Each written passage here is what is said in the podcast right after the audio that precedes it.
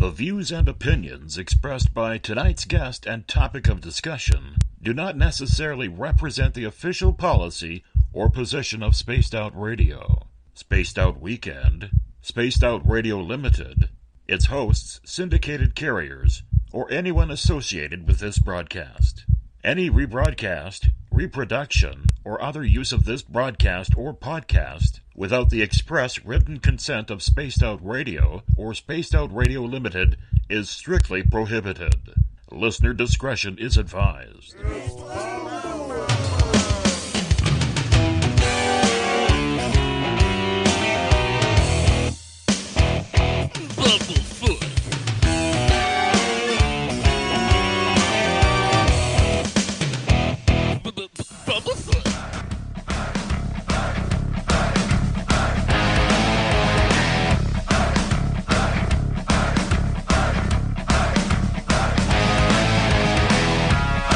Are you experienced?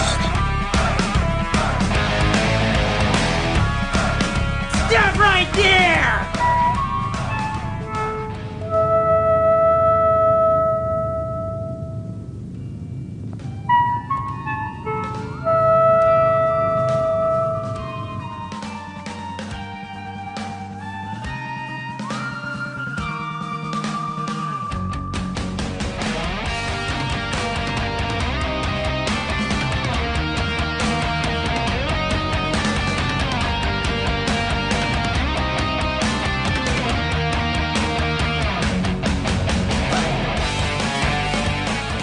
High atop the mountains of British Columbia, to you, listening around the world, this is Spaced Out Radio, with host Dave Scott. They let us play with all our toys, they let us think that we're big boys, they let us make a lot of noise, but we didn't move the world. They let us think we're Superman. You can follow us on our website, spacedoutradio.com, on iTunes and TuneIn. Follow Dave on Twitter at Spaced Out Radio, on Facebook at Spaced Out Radio Show, or on our YouTube channel, Spaced Out Radio Show.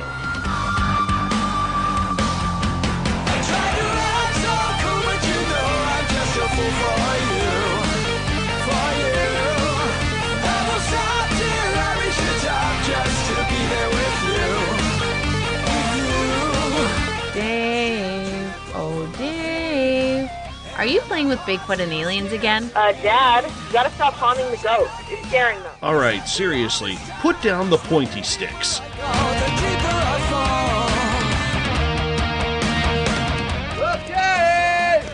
Game on! Game on! Game on!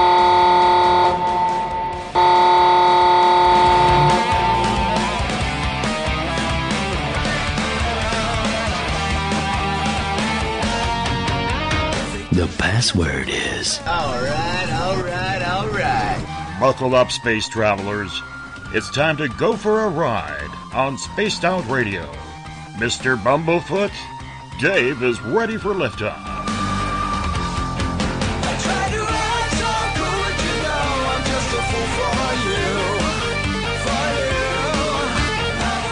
Seriously, Dave? Really? Aren't you a little old for a tinfoil hat? Hiyo! Toby! Bye-bye! Nephew! Bye-bye! Kickers, please take your seat on our little field to prepare for kickoff.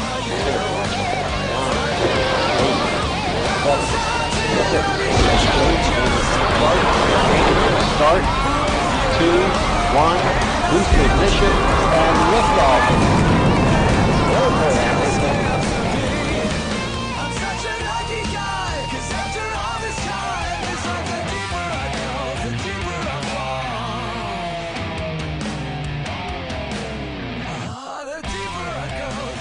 Good evening and welcome to Spaced Out Radio tonight. I am your host, Dave Scott, kicking off another great week, and it's good to have you along for the ride on this Monday, May 29th, Tuesday, May 30th, if you're on the East Coast or across the pond. Hope you had a great day. We are live right here in the Great White North in the heart of central British Columbia as we are here 7 days a week. Let's welcome in everyone listening in on our terrestrial radio stations, WQEE 99 Rock, Rock, the key down at noon in Georgia, home of The Walking Dead. We are live as well on the United Public Radio Network on 107.7 FM in New Orleans and over 160 countries around the world. We're live on spacedoutradio.com, on Spreaker, KTLK, the Fringe FM, Renegade Talk Radio out of Las Vegas, the High Plains Talk Radio Network, and if you're listening in on Revolution Radio, remember the Double R Machine is a donation station financed by you, the valued listener. Head on over to freedomslips.com and donate today. Hope you had your horns up because we were rocking to Mr. Ron Bumblefoot Thal, formerly of Guns N' Roses, currently of Art of Anarchy. Bumblefoot is the official sound of Spaced Out Radio. Now, you can follow us all over social media. You can give us a shout out on Twitter at Spaced Out Radio. Give our Facebook page a like, Spaced Out Radio Show. On Instagram, you can follow me at Dave Scott, SOR. Subscribe to our YouTube channel, Spaced Out Radio Show. Tune us in on TuneIn. Download our shows from iTunes. We're also on RadioGuide.fm, TalkStream Live, Player.fm, and Stitcher. Our website is spacedoutradio.com. And if you head over to Patreon.com for as low as $1 a month, you can become a patron of SOR. Now, if you want to take part in this show, you got to do me a favor, because we don't take phone calls here, but we do take your questions from any of the chat rooms that I'm going to give you. Go to spacedoutradio.com, click on Listen Live, and sign up for a free chat room. We're on the Revolution Radio chat room, over on Spreaker, on the UPRN chat room, or maybe you're like Bob and Gail and a few others. Seth, will include you in there as being part of the SOR Space Travelers Club. Or if you're on Twitter, be like Deb. Use the hashtag #SpacedOutRadio, and I will get to your questions and comments in there as well. If you head to our website, for just $5 a month, you can become an SOR Space Traveler. And as of right now, we have the Spaced Out Radio store. It's open 24/7. And pick up a t-shirt, poster, sticker. We're going to make Carl the Alien candles as well. So if you want to burn up Carl, you can do that. We also have a news section called The Encounter Online I want you to check out, dealing with everything paranormal, strange, maybe a little political involved as well, courtesy of our editors Eric Markham and Everett Themer. You can check out my latest blog there as well. And if you've had an experience you can't explain, do me a favor. Fill out an SOR Sightlines report. We want to hear your experiences. It's time to bring back Butch Witkowski from UFOCop.com for his monthly segment on Spaced Out Radio, what we call around these parts Strange Days, which happens the final Monday of the month. Butch is a retired police officer and military veteran who, years ago, jumped both feet into the deep end of the paranormal pool. Aliens, cryptids, ghosts, you name it, he and his team are on the weird and strange experiences people are having. The experiences are out there. The experiences are happening. But why and what's causing these sightings and phenomena is still the mystery. A mystery that Butch still doesn't know if he will be able to solve, which keeps him going full-time 7 days a week. The idea that people are seeing Bigfoot or coming across dogmen or werewolves or being taken by aliens is something he wants to solve. The evidence is there. The evidence doesn't lie. And if it does, well, Butch and his team have the experience and the tens of thousands of dollars of equipment to prove or disprove any story. Sure, he becomes old hat when it comes to these subjects, but his no-nonsense approach to the paranormal keeps the fables in check and the experiences as clear as day. Butch Witkowski, I can't get any more dramatic than that. How are you, my friend? I was just going to say, that was pretty dramatic. I'm fine. How are you doing? I am very good. Butch, I want to start off by sending the entire Spaced Out Radio family and listeners condolences to you and your family at the passing of your brother on the weekend. You mean a lot to this show, and for you to go through something like this is absolutely, you know, I don't even have the words for it, my friend. I've never had to experience something like that. But I want you to know that we love you around here, and I'm going to get everybody here, if you don't mind, to send you and your family a big prayer tonight, so that way you can feel the love from the SOR family to your family. No, I appreciate that. Thank you very much. Well, you know what? This is one of the rare episodes that you and I are doing, Butch, where when we talked earlier, we actually forgot to figure out what the hell we're talking about tonight. Oh, there's lots to go. We could start out with Chicago, Illinois, and the flying reptilians and Batman and Mothman and everything but dragons they're seeing out there. Mm-hmm. Absolutely. We're going to get into that tonight, but I want to hit things off first. Okay. You used to be a part of MUFON, Pennsylvania, and work with John Ventry. John recently got his mouth in hot water, or his fingers in hot water, regarding some very racial statements that he placed on Facebook. And I don't know if you feel comfortable in talking about that or if you want to go down that road, but I'm just curious in regards to MUFON and what they are doing, because as far as I read last, they haven't suspended him, they haven't done anything.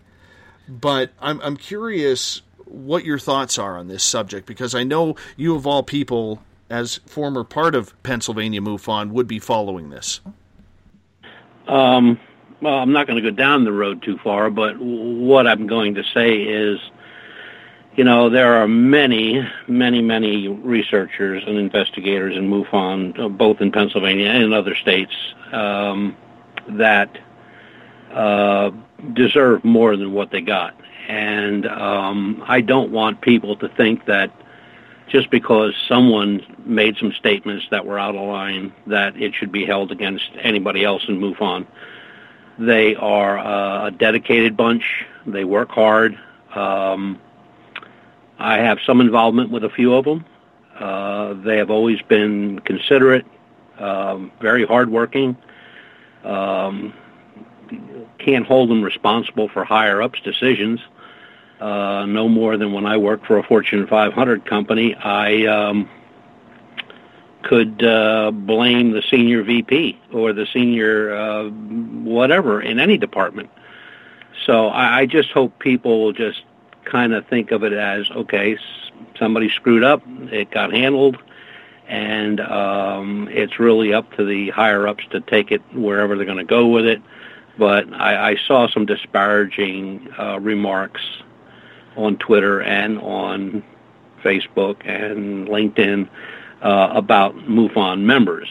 Now, that is not only uncalled for, but it's just not fair. What people say or what people's feelings are or what their feelings are really doesn't reflect on the group in general. They are, again, like I said, the ones I know and the ones I work with and the ones I continue to work with. They're very hardworking, they're honest, they're forthright. I mean, I just can't say enough about them. So this will go wherever it goes, and I just want to make sure that people, when they're looking at this stuff, they're not thinking that everybody that's a MUFON member, whether they're just a member that gets the journal, or they're an investigator or chief investigator or state section director or state director, that they get all put into one nutshell and then they pretty much get hammered for something that they have no control over. And it was very sad that, you know, the minute it came out, I mean, everybody started going right after MUFON. Look, MUFON's not perfect. No group is perfect. If we were all perfect, we would have had a lot of things solved many, many years ago. But I'm going to just let them handle it. It's their problem. I'll keep sticking up for the MUFON membership, because I truly believe that there are people in there that really put it all out to do what they're supposed to do, how they're supposed to do it, and to get it done, to come up with some kind of an answer, good or bad or indifferent. And unfortunately, you're always going to have naysayers. I mean, MUFON could be 100% perfect. You'll still have a bunch out there that'll say they suck. We could do it 100%, and there'll be somebody out there that says we suck. So that's just the way it is. But I'm hoping that with some of the changes that MUFON says they're going to make, and within their rules and regulations and stuff like that, that this will all be gone away with shortly, hopefully, and everybody can get back to work. Quit bitching and get out in the field. Well, it's still a topic, though, that we do have to bring up, because it does involve this field. And, you know, it's unfortunate something like that happened. And, you know, it's sad because you don't want to see that in any field. I mean, let's face it. You know, there's a lot of political upheaval and there's a lot of political unrest with a lot of people right now. And everybody is slinging names left, right, and center where, you know, we're trying to figure out, you know, what aliens are and where Bigfoot is hiding and all that. That's what we're trying to do in this field. So in order to all of a sudden have this kind of black mark things, do you think on the MUFON side, because they do have their majority of critics out there, that this is something that they can survive without any inaction? No, they're going to have to take some type of action, whether it's a rule change or how MUFON is presented by state directors and state section directors and investigators. That's probably going to take place. What was said was just, I mean, in my mind, it was just a wow. And but I just saw immediately that it went from that statement or statements to attacking the people in the field.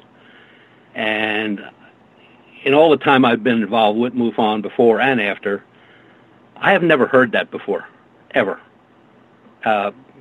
Nothing like that, nothing even close to that. And it was surprising, a little shocking.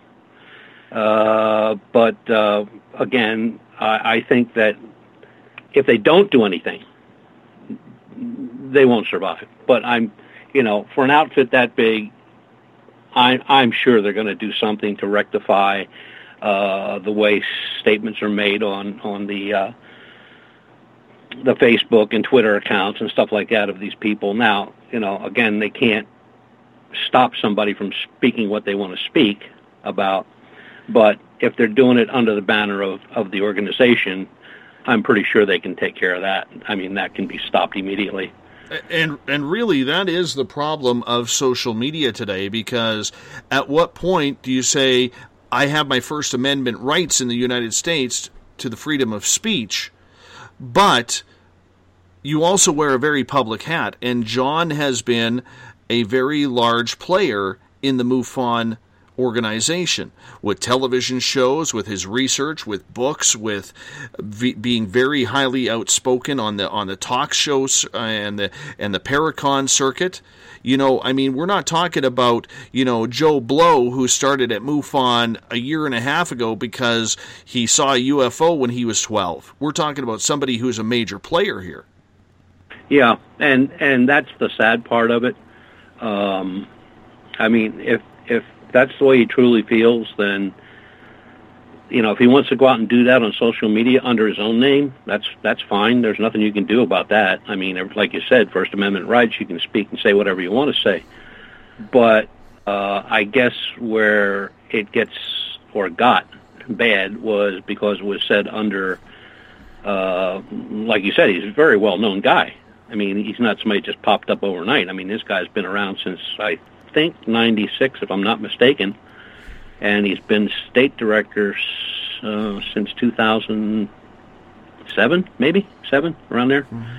Oh, he's well known. I mean, like you said, television shows, books, conferences. I mean, you know, there's nobody in MUFON that holds 3 conferences a year like this guy. I understand they're very successful conferences. He always has top-notch speakers.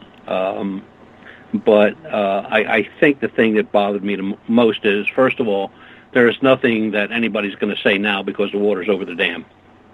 The thing that really upset me the most was when people started just bashing MUFON in general. Now, are there some legitimate gripes with MUFON? Yes, of course. Are there some legitimate gripes with just about any group out there? Yes, of course. You know, when I tell somebody their picture's no good or it's not what they say it is, I just went from becoming the savior of the world to the biggest jerk in the world pretty much instantly. So that just comes with the territory. hopefully, like I said, MUFON will get track of this. They'll change whatever they have to change to make sure it doesn't happen again. They're not going to stop anybody on their own personally doing it, but if they're attaching the organization's name or their title, whether it's an investigator or chief investigator or just even a regular member, if they're mentioning MUFON's name, then, you know, MUFON has to have in their rules a disclaimer that you can't do that. And I think that's going to happen. Just a little bit that I've read about it, I've tried not to get involved in it. Yeah. And I just think it's going to happen. They'll make some changes. There'll be some new rules and regulations on, you know, if you're going to speak, go ahead and speak. Can't stop you from speaking, but don't do it under our banner. And that's a good thing. Do you think, though, and I'm really surprised that I don't know if it's got any public press down there. I know up here I didn't see it. When I went looking for it, I only saw basically it going around, and it hit my groups and it hit my wall a couple of times, well, more than a couple of times. But did this get any public press down there? Because, you know, we're so fringe, and everything is so, and everybody are so fickle already about what we do. Do you think that this, and I'm not trying to make a mountain out of the molehill here, Butch, but do you think this gave us more of a black eye, or are they just saying the weirdos are acting up again? That's exactly what they're saying. The weirdos are at it again. I didn't see anything major, you know, news or anything like that on it, but then again, I wasn't looking for it either. But, of course, the blogs and websites, they went nuts. The skeptical websites went berserk.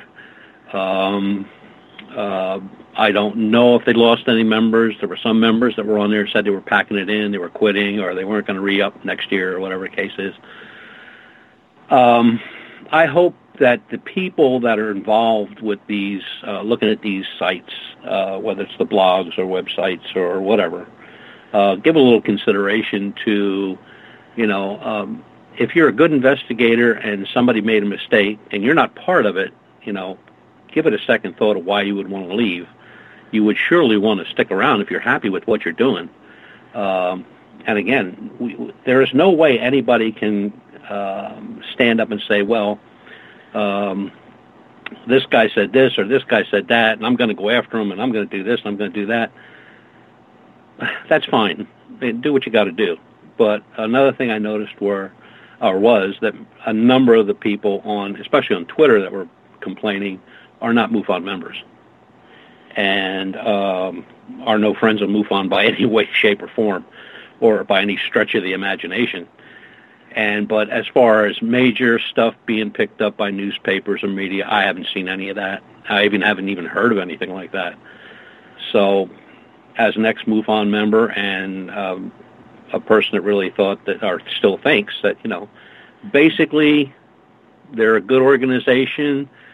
They just need some cleaning up in certain areas, you know, like cleaning the corners out or dusting off the shelves or whatever, and get things back on track.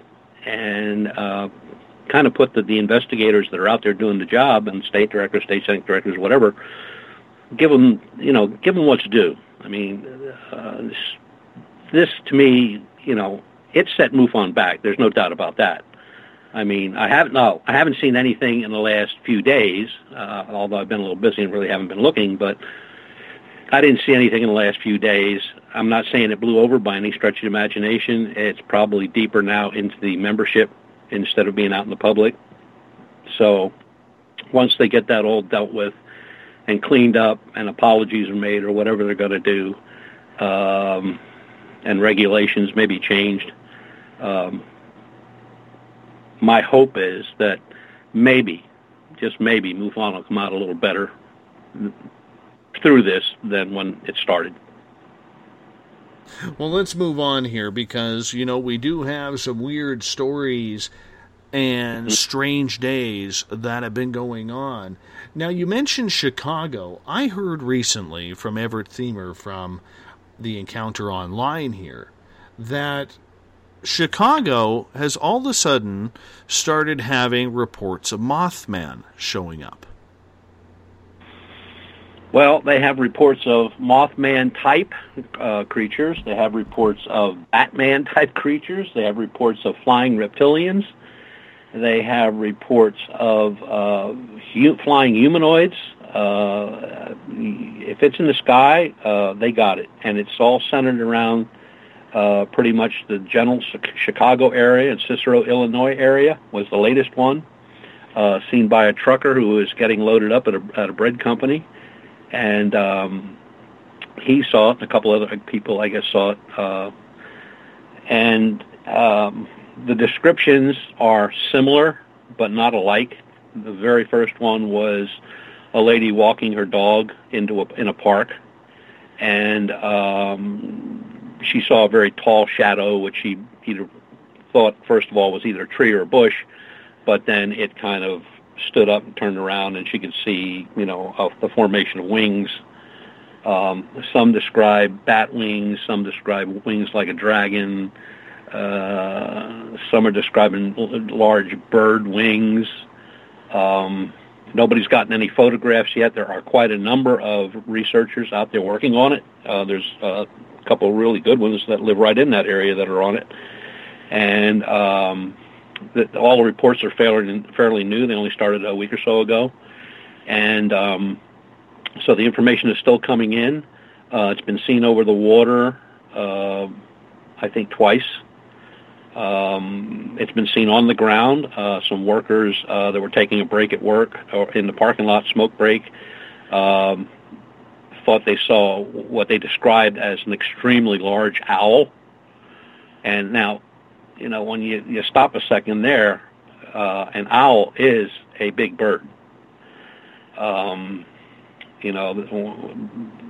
they're standing up, people think owls like the little things they see on their shelf they have in the kitchen. Well, owls are a lot bigger than that. And when they open up their wings, they're almost like eagle size. So what these folks are seeing, nobody has a finger on it yet, but one of the things that I was talking to a guy about the other day was the descriptions are not exactly the same. They're different in size, shape, color, wingspan, type of wing. But these reports of this type of a flying, whatever it is, flying entity, have been recorded for a long, long time. They've been recorded in western Pennsylvania. They've been recorded in West Virginia, Kentucky, I think upper New York State, along the Canadian line. So what they're seeing could be, just mass misidentification, or it could be something that is new to the area, which at this point, I certainly don't need anything new. We've got another quadruped report that matches one that we got back around December, which is totally different from the bipedal. And it is very large. One lady, with all the last reports, said that she was looking at something that weighed a couple 100 pounds and was almost 8 foot long on all fours.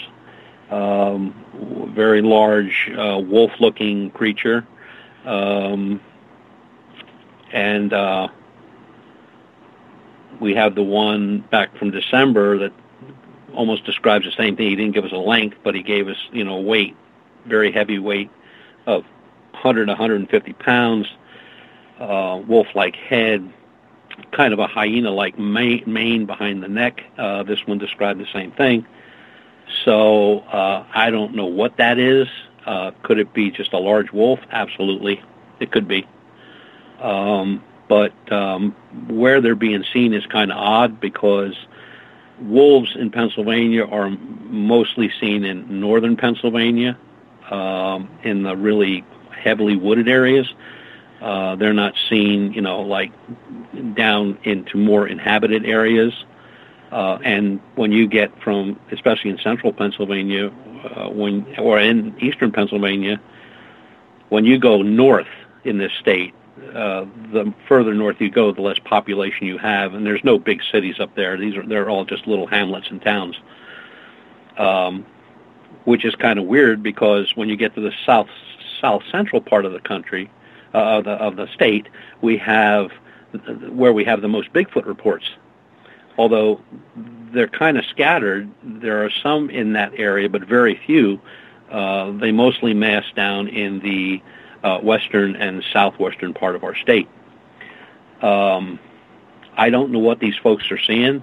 We were scheduled to go out this week, but the issue in the family came up, so we'll be going out next weekend on our fourth expedition.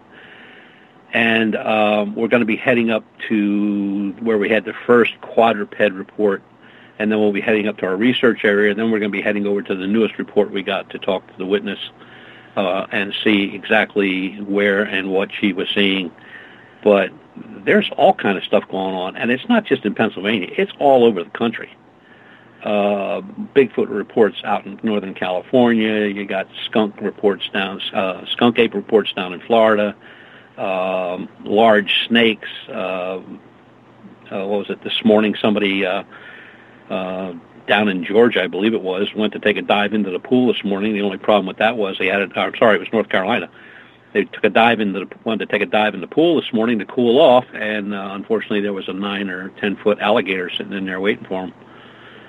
So I don't know what's got all this stuff on the move, and I really don't even know what it is. I mean, the bipedal canine, we pretty much got that down to every description is the same. Everybody says the same thing. It's seen in certain areas and not in others. These two quadruped reports, as the crow flies, they're approximately 65 miles apart. Could it be the same one? It's possible, but the first time it was seen, there were two of them seen. So is there more than one, and how many of them are there? It's very strange right now. I've been down to the farm where we saw the distortions. They're still there. They've moved from the roof of the barn, the chicken barn, over to the dirt mound. I've pretty much got in the back of my head that they've been there for a very, very long time, and they're not leaving, and they are indigenous or attached to the indigenous somehow.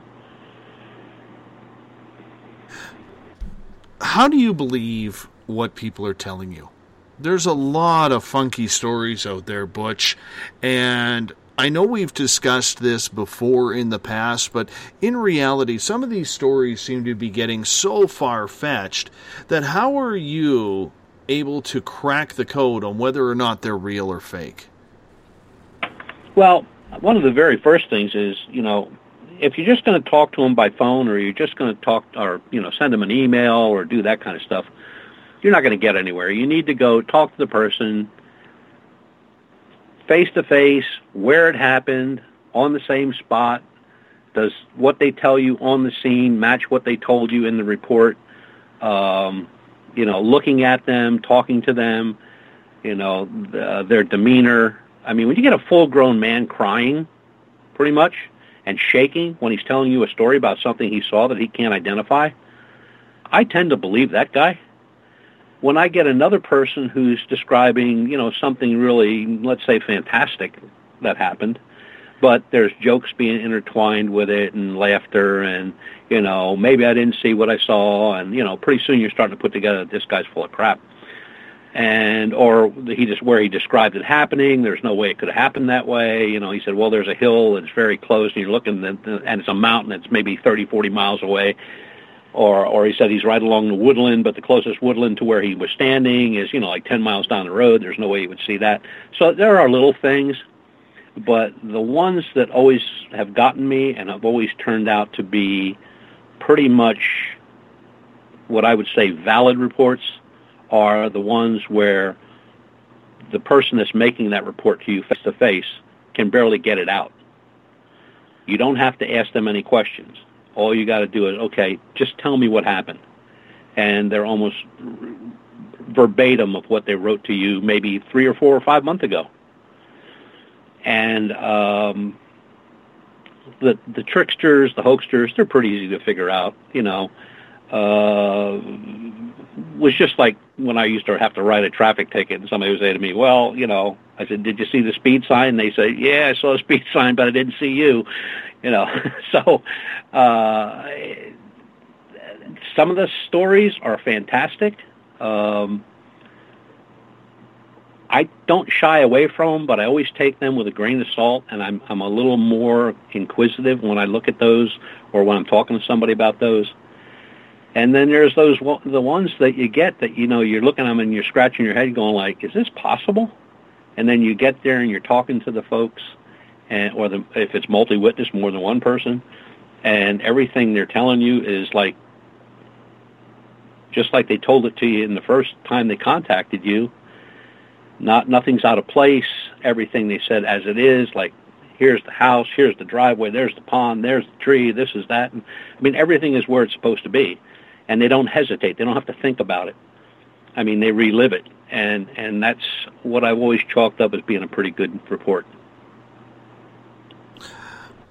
It's so easy to tell the fear or the anxiousness in someone's eyes and with their hands as well. Would you agree? Oh, absolutely. When you got, like I said, when you got a full-grown man telling you a story that happened months and months and months before we even got to talk to him. I mean, he was on the list, but so many things came up in the meantime that we had to work our way down to his area to get to talk to him and his buddy, who was the other witness. And when we talked to these guys, and, you know, basically it's just, okay, start from scratch. What happened that night? And these guys are full-grown men. I mean, the one guy's a big dude. I mean, I wouldn't take him on without a baseball bat and his back turned to me. He was shaking like a leaf, tears welling up in his eyes, stuttering. And you know, he had said something in the report the very first time I read it, and it stuck me. And I just looked at him when he was kind of calmed down a little bit, and I said, so what exactly do you think you saw? And he says, I know what I saw. He said, I saw a werewolf. He said, I don't care what you call it or what the technical term for it was, but I'm telling you, I saw a werewolf. I said, did it have clothes on? He said, no clothing. And he described the whole creature just like everybody else has. And then he had to sit down in my truck. He couldn't even stand up. So, you know, when you encounter a witness like that, you're dealing with somebody that really had an experience that they went through, they can't explain, they're not trying to hide it, they're just telling you exactly what went down, what they saw, what they thought, and now they're throwing it in your lap and saying, okay, go get them. And that's the way it is. On the other hand, one of the reports we got, which I blew off as a hoax, is we got there and wanted to talk to the gentleman that actually saw what he reported he saw. And I've got family members standing there telling me that they can call in Bigfoot anytime they want. They're psychics, they're empaths. They know exactly where they hide, what they do, where they live, what they eat. And, you know, at that point, you don't. You just wrote off the whole thing. You listened to the whole story, and we did spend 4 or 5 hours there, but it didn't stop. I mean, they were making stuff up as they were going along. But I didn't know of or never heard of a Bigfoot whisperer. So when that started, you know, I kind of looked at my other investigator, and I separated the guy who made the original report from the people that were now going off the deep end. And he got a totally different story. He got the story that he was told the first time, or we were told the first time. When he got back into the group, they were changing the story, and then he was agreeing with them. So I thought, okay, this is a waste of time. I thanked them politely and, you know, said we'll keep the report open, and got back in the truck and got a half a mile down the road. I stopped and looked at my investigator, and I said, what do you think? And he just looked at me and went like, bull crap. I said, yep, that's kind of what I figure. Because nothing matched, where it took place, where it ran, where it hid. They were taking us in a different direction from where it went. They were talking about a mine shaft. Well, there's no mine shaft. There's just an indentation in the woods, you know, like a tree might have died many, many years ago, and it's just a 1-foot deep slump of dirt. which they're trying to tell us is a mine shaft. And then we did look at that when we got back, because we have maps of the mines here in Pennsylvania, and there's no mine that was ever in that area. So out of all the reports we got, you know, we pulled one out that was pretty much, you know, in a galaxy far, far away. Do you ever get close in your investigations? And what I'm saying by that is, if somebody calls you up, what's the closest you get? Are people usually waiting months and months, or until they're at wit's end and they don't know who to call? Or are they waiting an hour to 2 hours?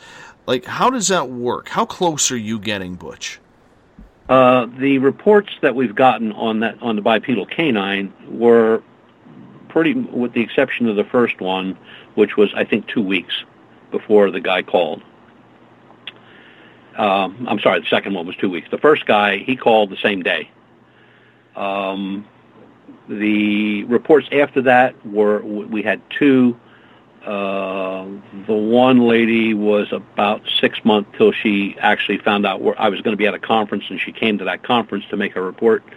And the other gentleman actually went through Lon Strickler at Phantoms and Monsters, who called me and gave me the report, and then we took it from there. But it's usually it's pretty quick. We've had reports of different things, especially Bigfoot and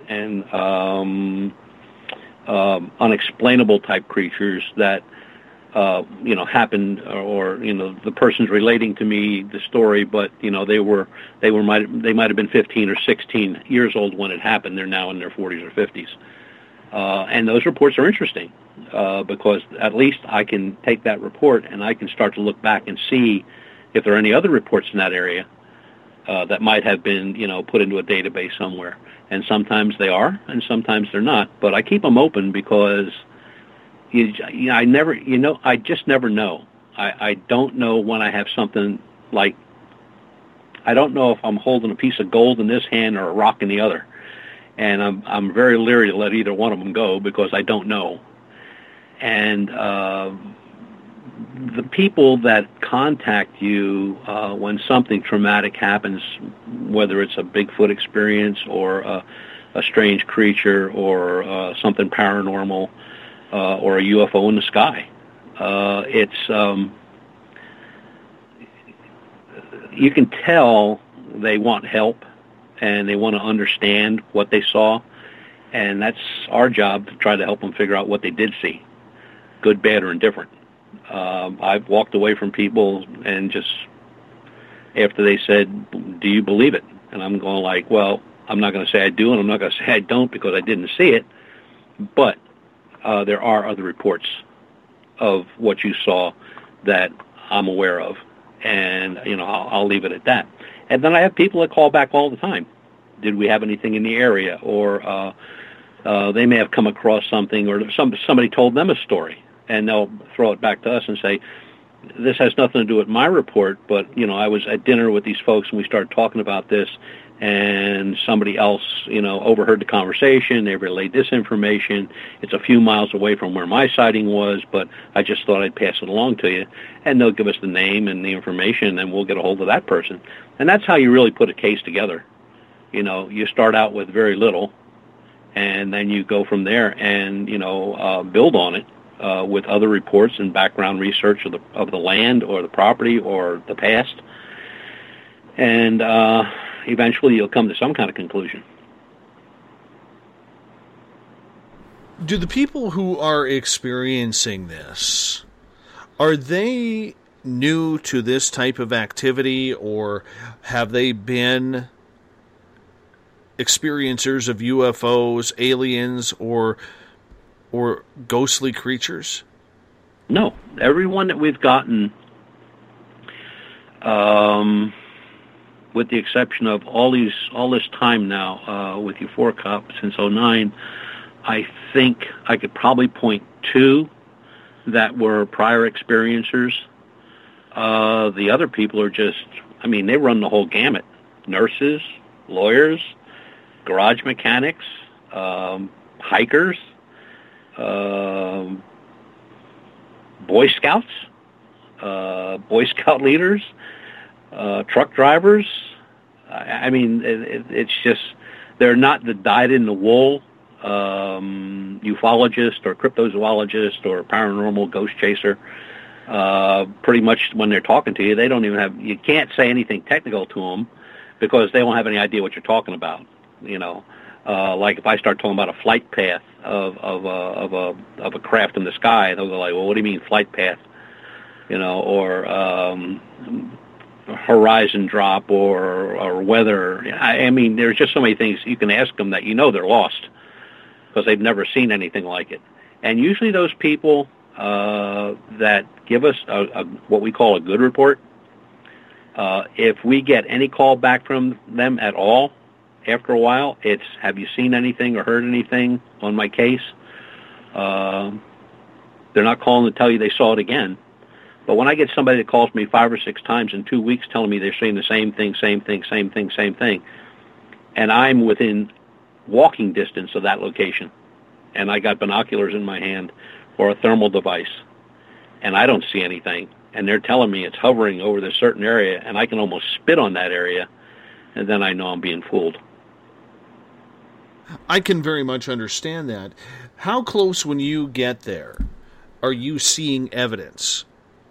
And what do you do when you see that evidence? Like, what are you looking for? Because somebody like me would not know what to look for.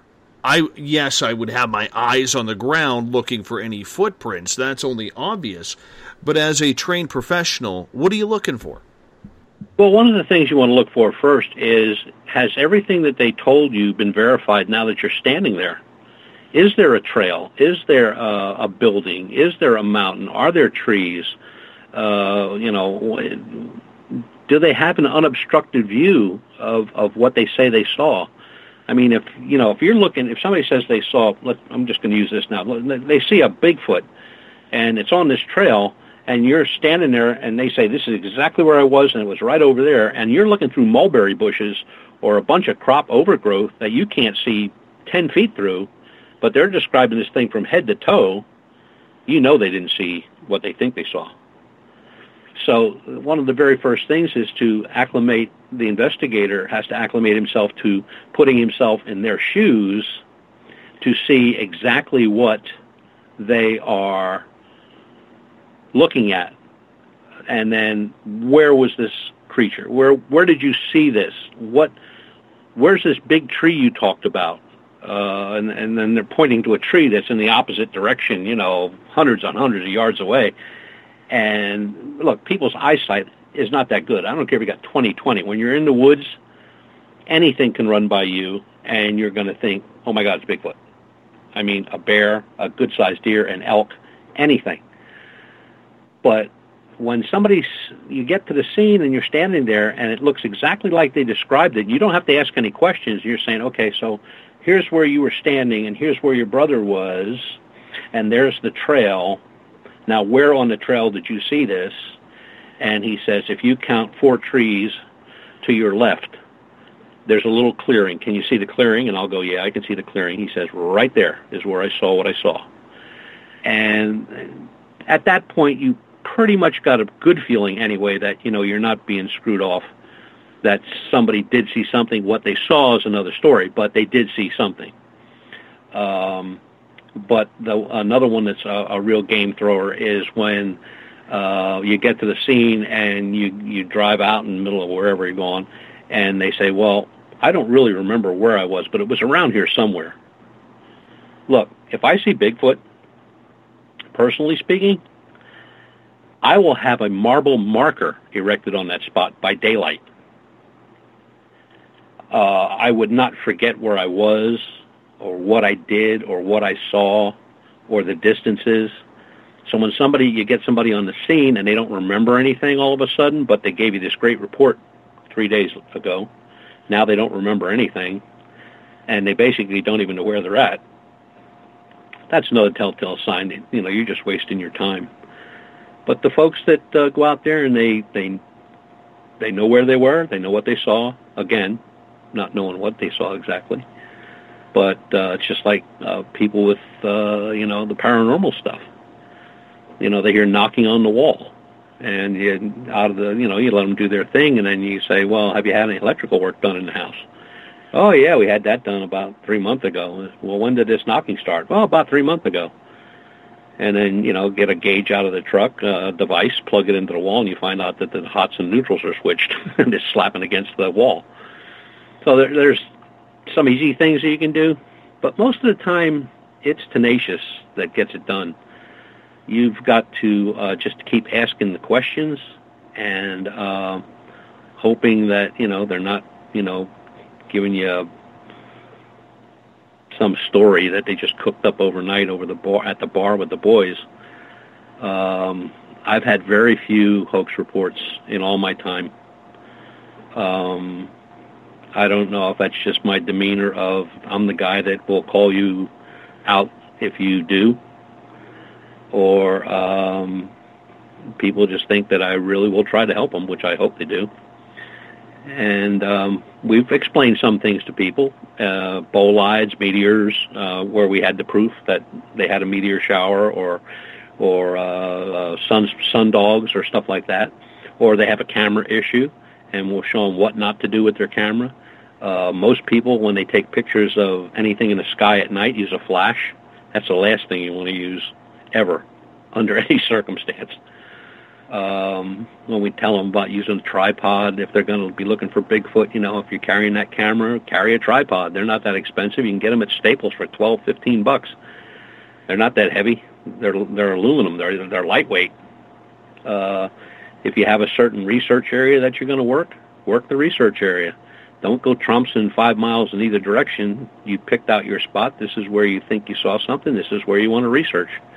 You want to look on the ground. You want to look for, you know, the different points. Same thing if you're doing ghost hunting. You know, you want to have cameras in every room. You don't want everybody stomping around all through the house. You don't want 25 people on a team. Well, that just kills me, because I see some of these people when they go out. We take very small teams, 4 to 6 at the most, and everybody knows their place. Everybody knows where everybody is and what they're doing. But when you get, like, I've seen some teams, especially out west, where they'll get, you know, 15, 20 people on a Bigfoot hunt. They're bumping into each other, and everybody's walking around making noise. I learned a long time ago, it's better to sit and be quiet than it is to walk all through the woods at night, you know. So hopefully, excuse me, we keep getting the type of people that make the reports to us, and the storytellers kind of go by the wayside. You know, if it's a good story, put it on Facebook. For sure. We only got a couple minutes here before we got to hop out for our first break of the night.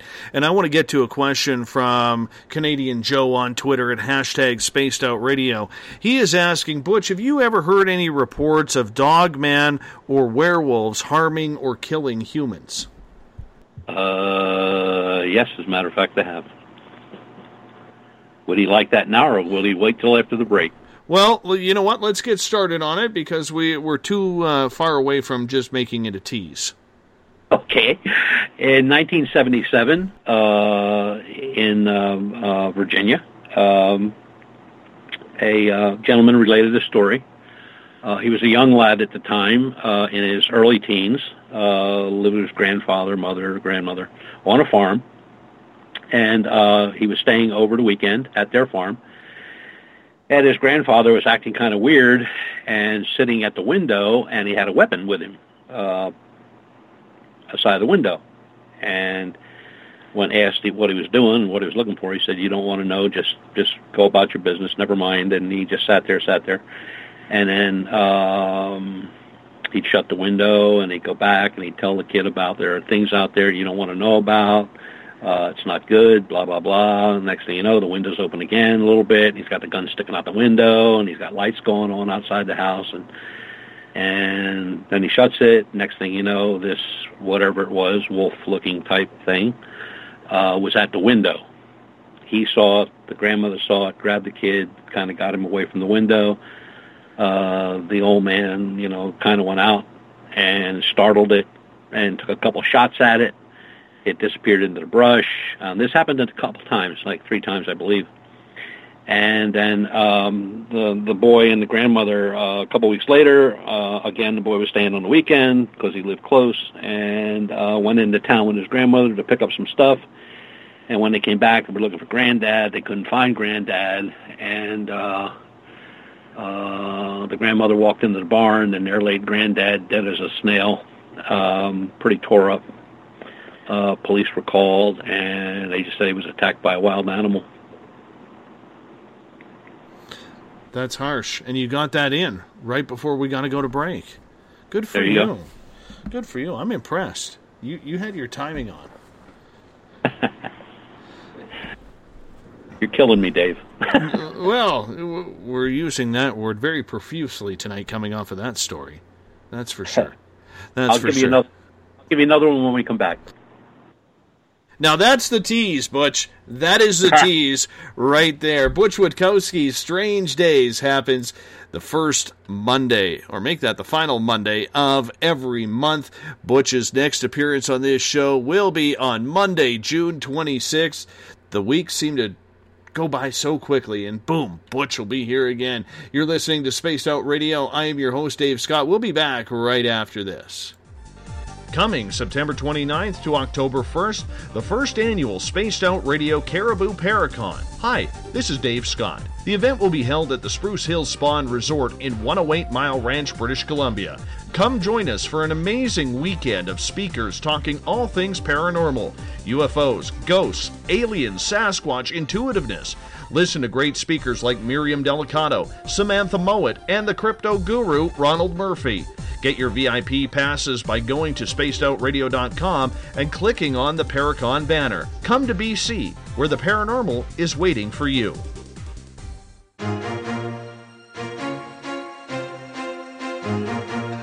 From coast to coast to coast, Blacklight Uncharted is taking on the paranormal across Canada. From ghostly hauntings to the UFOs flying above in conjunction with MUFON Canada, we are closely investigating what's going on in the northern skies and checking out the apparitions that walk among us. Check out our videos right here at spacedoutradio.com. We want to know your thoughts, we want to hear your experiences, and we want you to share your stories. The answers are out there, and we intend to find them. Would you like to become one of our space travelers? All you have to do is click on the Space Travelers icon at spacedoutradio.com. For only $5 a month, you can get access to some great prizes, as well as private monthly shows, newsletters, and a members-only section on our website. Become a space traveler today. It's paranormal news at its finest. Welcome to The Encounter. At spacedoutradio.com, The Encounter Online is SOR's trusted news source for everything weird and strange going on around the world. This is news editor Eric Markham. Our team of journalists are scouring the planet for those strange stories that rarely make the mainstream. No fear-mongering or fake news here. Head over to spacedoutradio.com and encounter The Encounter.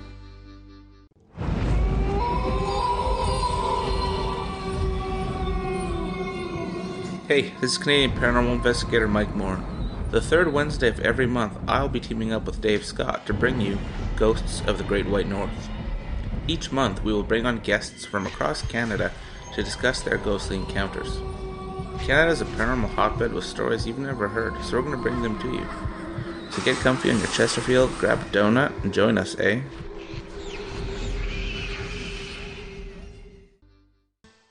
Have you had an experience you can't explain? Had a run-in with ghosts, maybe Bigfoot, or seen lights in the sky? Hi, I'm Mike Schmidt from the SOR Sightlines. I'm here to investigate your sighting.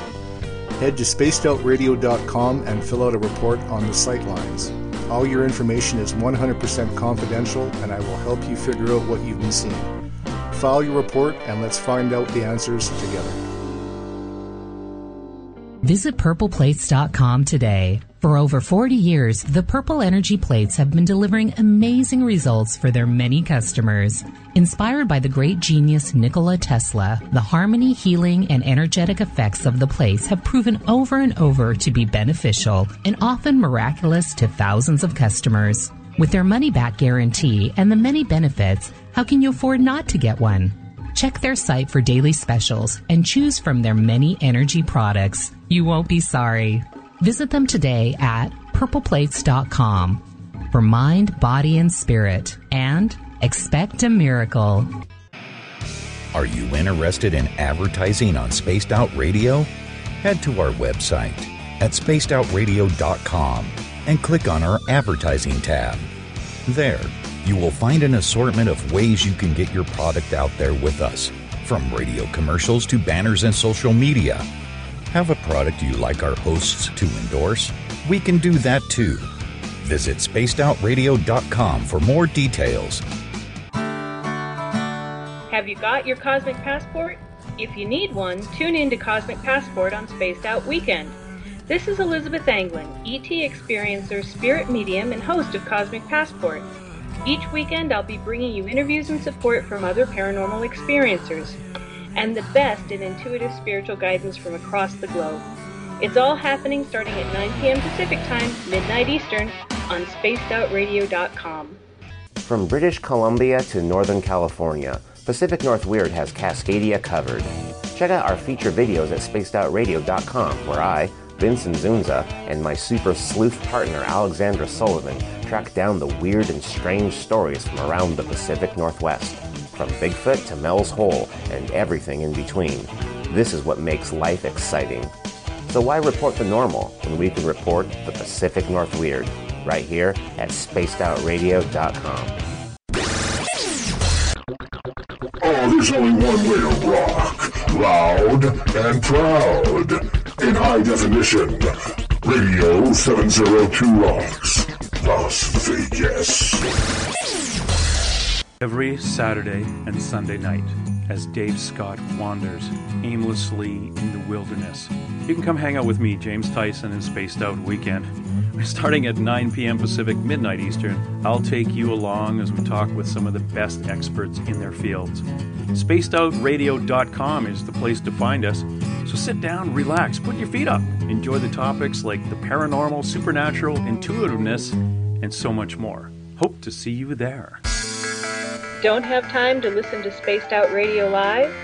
Wherever you are, the car, the office, the shower, or even if you're traveling, we're right here for you. Each Spaced Out Radio show can be found on iTunes, TuneIn, and on our YouTube channel, Spaced Out Radio Show. It's the perfect way for you to catch up on our shows. For more information, just head over to our website, spacedoutradio.com, and tune in to us today.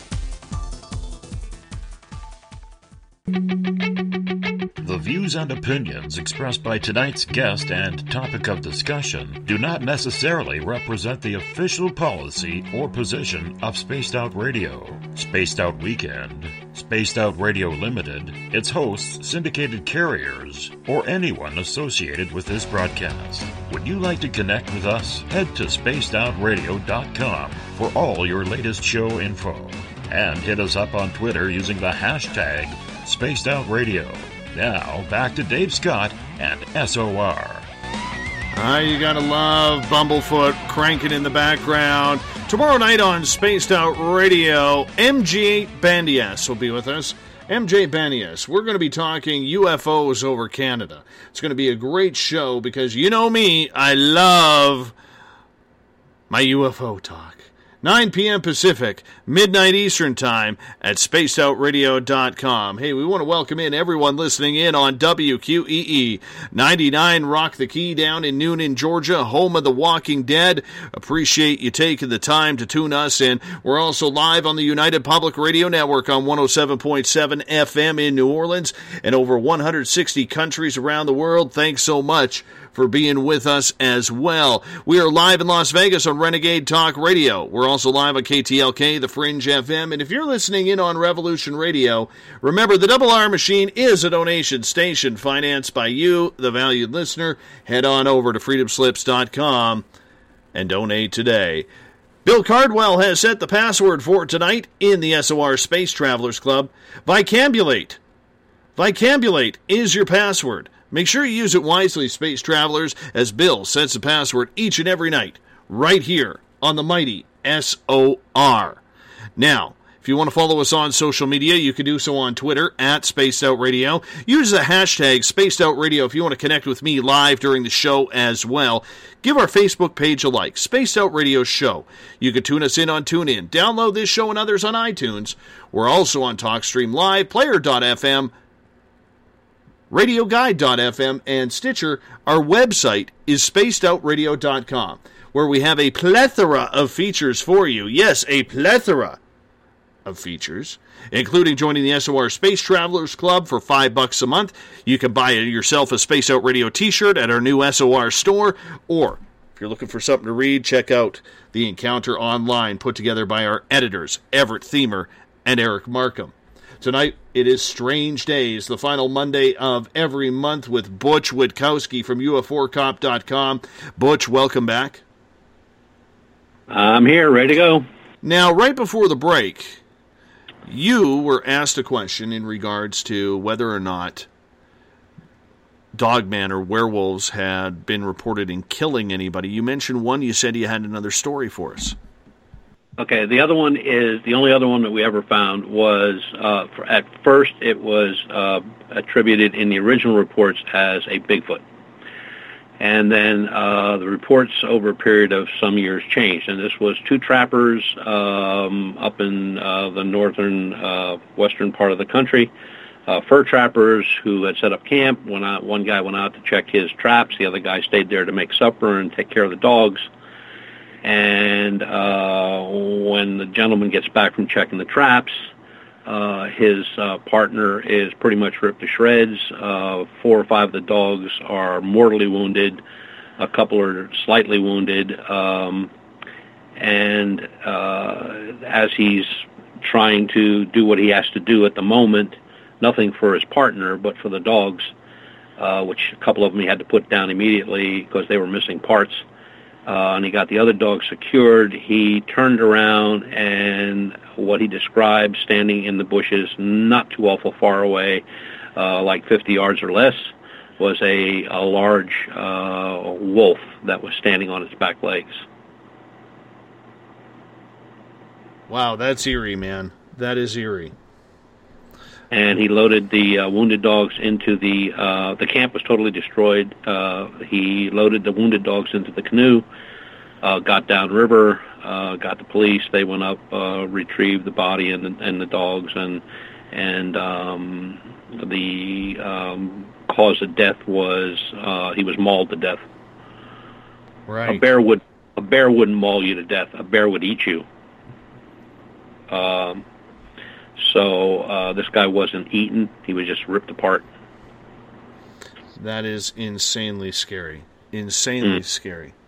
I got some questions coming from the audience here. And Shar made a comment here, but I'm going to use it as a question.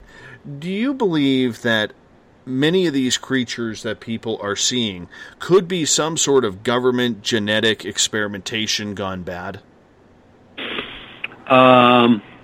Yeah, well, yes, and I will relate 2 stories to that. One was some Bigfoot researchers that I know very well were in their research area. It was very dark. It was at night. It was over a weekend, and they're walking down a trail, and out from the corner of the trail, one side of the trail, comes a military guy dressed in full combat gear, night vision glasses, radio, and M4 rifle, and he sees them and they see him, and it's kind of like they go, well, hello, and he goes like, yeah, hi, I'm just out hunting bear, and turns around and disappears back into the woods.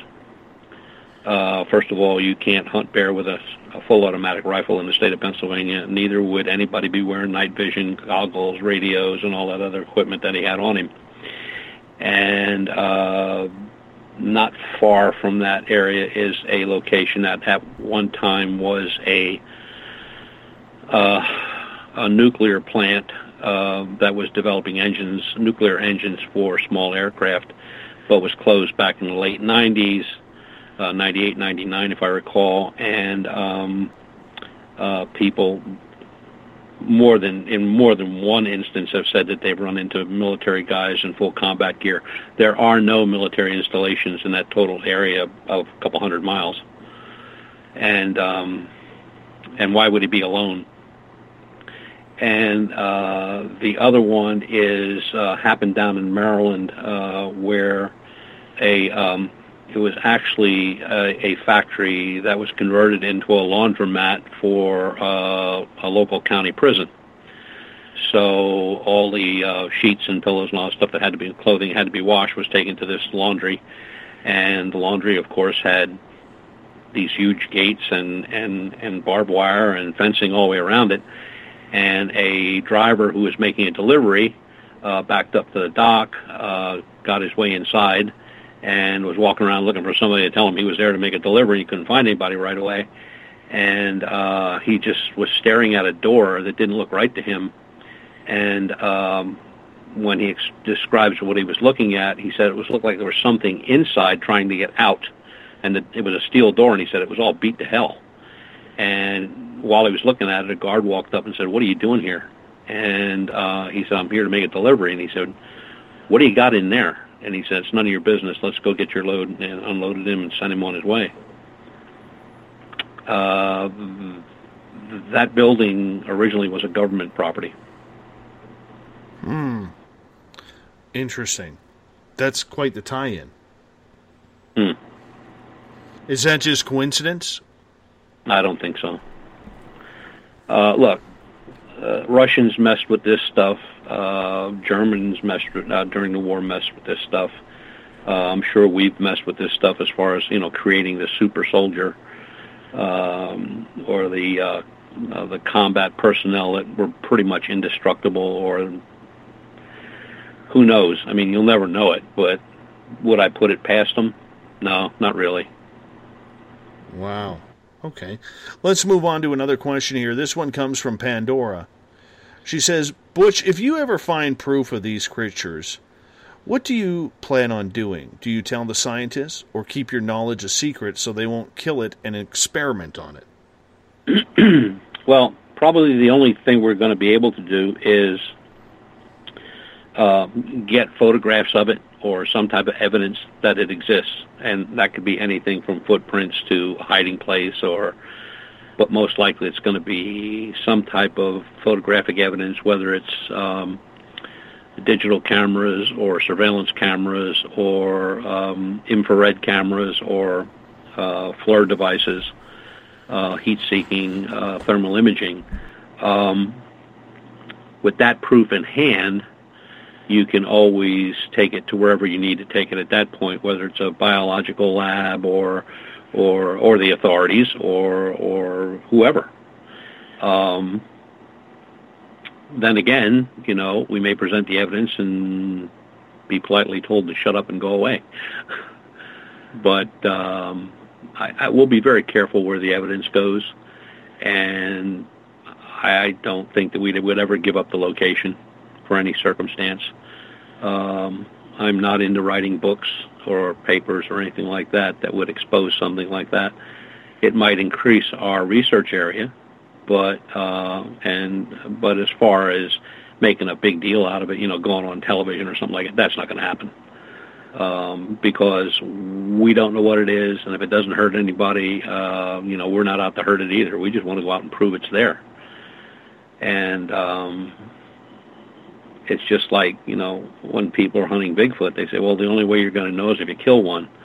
Well, pretty much the only way you're going to know is even if you can find one. That's number one. Number two, if you can photograph it, that's, you know, or it's such a number of people that see something at the same time. And there's all kind of scenarios as to how to get it, but it's going to be dumb luck. It's going to be, we're going to have the cameras all set up in the right spots at the right time, and the evidence will be right there. Maybe we won't ever see it. The cameras will, but maybe we won't. And that's another thing. So you spend all this time, effort, and energy and money going out there looking for this thing, and you don't get to really see it, but, you know, you have it on film or you have it on thermal imaging, and nothing hides from thermal imaging. I don't care what it is. If it's there, it's there. And then just take it to somebody and say, okay, now you explain to me what I just saw or what the camera just took, and take it from there. It's hard to say, but that's kind of the way I think it's going to work out. It's going to be something that's caught on one of the cameras, one of the sophisticated cameras that's going to nail it, because the only thing we got is technology. I'm not going to go run through the woods chasing this thing. I don't even know where would I start in 68,000 acres. That's number one. And number two, I'm too old for that crap. So I'm just going to sit there and let the technology do the work. But on its side, it has stealth. So now, can it appear and not appear? Can it materialize itself and dematerialize itself? Is it flesh and blood? Is it not flesh and blood? Don't know that yet. Let's get to a question from Gail here. Gail is asking, when you can see that people are not telling the truth, do you tell them they are full of nonsense? No, that's just, you know, I just take what they say, I write down. It'll be discussed between myself and the investigator that's with me or investigators that are with me. And that's as far as we go with it. I'm not going to stand there and, you know, get in an argument of, yeah, well, I'm telling you the truth and you're calling me a liar and blah. I'm not going to do that. That's just a waste of time, effort, and energy. They'll know pretty much by my questioning or maybe the look on my face that I know they're full of it. But no, I don't antagonize anybody. I just let it go at that, take the information and go on my way. Well, let's get into Sasquatch and Bigfoot and a lot of these other creatures. How come we rarely ever hear reports of hearing these creatures coming into contact with each other and maybe brawling it out for territory or food or something along those lines? You know, I've been asked that question, I'll bet you 100 times already, like, is Bigfoot and this bipedal, are they enemies? I mean, I don't know that. I mean, there's no way I would know that unless, you know, I found one of them limping out of the woods with crutches and his hand in a cast or something. I don't know. Could they be territorial? Yeah, I guess they could be, but one of the things that always intrigued me, even when we started setting up our research areas and started, you know, putting everything on an interactive map where we saw every report, the Bigfoot sightings mainly are in southwestern corner of Pennsylvania and going up along the Ohio border and into Ohio, where the bipedal canine reports are pretty much south central to north central in kind of a northwesterly direction. And we don't have, like a Bigfoot report here and a bipedal report there. No, it's just not there. Matter of fact, when we tried to do that and place the Bigfoot reports into that research area, what we call the Lichen Loop, they were non-existent. We found one or two way back, and when I say way back, I mean way back in time, where somebody just said, well, you know, very large, hairy man. Well, that could be a Bigfoot or that could be a bipedal. But as far as the two of them going at each other, haven't had any reports like that. Haven't found any reports like that. We haven't found any reports where they're in the same neighborhood. Let's get to a question from Ron. Ron is asking, Butch, have you ever investigated anything that has made you keep a secret due to the connection that was made? Yeah, twice. Want to share your secret? Not right at this moment. Let's just put it this way. A case that we worked on and are still working on was leading us in one direction. And if it had not been for an totally out of the blue contact that was made to me by email and then a phone conversation following by a very reputable individual, it would have been something that I didn't know, was never reported, but had a lot to do with the case. And eventually it will come out. But right at the moment, probably about as much as I want to go with it. And then the other one was, or is, an active case also, where something was seen, but the description was kind of bass-ackwards, if you follow me. It didn't make any sense. And then, again, that was almost a year and a half later, I got a contact, and I guess somebody read about the report on our website or something, that it was an open report, and they said, yeah, they needed a phone call. And I made the phone call and was talking to the gentleman, and he said everything I was doing was proper, but I was looking in the wrong place. And I said, well, what makes you say that? He said, because I saw it too. And I said, okay, so where should I be looking? He said, you're looking at the wrong mountain. And he said, if you go to this location and you go up this certain road, you're going to be really shocked what you see. And I did that, and I was shocked what I saw. And it's definitely not a commercial endeavor that I saw. And it's in the deep woods, and it really doesn't belong there, but it is there. So I grabbed a quick few photographs and got my ass out of there before, you know, somebody came up on me, because when I was there, as I was walking toward one section of this place, I saw a red light flashing. So I don't know if it was taking pictures or if it was just me setting off some type of a trespasser alarm. So I got out of there in good health, and but that's another one that'll eventually come out, and there won't be any denying it because I have the photographs, and they are good photographs. Right. That's the only two times I can really say that, you know, I found something that I wouldn't talk about. Right. No, I can understand that. And, you know, we all have our experiences that, you know, we just can't give up. I mean, there's certain things that happened in my radio career. When somebody goes off the record, you just can't go with that. And there's certain information you need to hold tight just for further confirmation. And that's fair. And that is something that I would personally do as well. But when it comes to these creatures,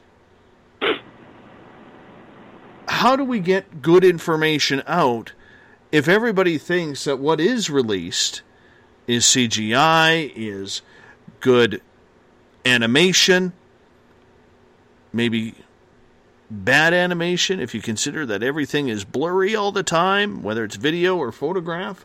You know, what would be considered good information in your personal opinion then? Let's say if you're looking on the outside like 99% of us are. Well, one of the things that always struck me, even very early on when I got involved in all of this, was the fact that, you know, there were very, very few photographs of UFOs that were good. Most of them were blurry, or they were too far away to be identified, or they were just a spot in the sky. And then I was talking to a very old-time researcher one time at a conference, and he was the one that kind of set me straight on photographs and stuff. And he says, look, he says, don't rely on your eye or let the camera do its work. And he said, the more cameras, the better cameras, the better chance you have of getting something good. And, of course, using a bipod and tripods and all this stuff. And I followed his advice, and we were out on a star watch one time, a couple investigators, myself. And we got some great pictures. I mean, really good stuff. And we didn't touch those cameras. Everything was automatic. You know, we used remotes to set them off. And the last one, as pictures were being taken, I picked up a camera that was on the table, and I shot it offhand. That camera shot offhand, which was 4 shots, was terrible. You couldn't tell what it was. But the other cameras that were working that were right aside of it took perfect pictures. And that's when I made up my mind that, you know, what you see and what you capture is okay as long as you're the one doing it. But when I get photographs sent to me, and I get them all the time, matter of fact, I just got a bunch from Florida, that took me just a little bit to decipher, but I did get them deciphered. And what somebody did was they took a bunch of pictures of creatures, all kind of creatures.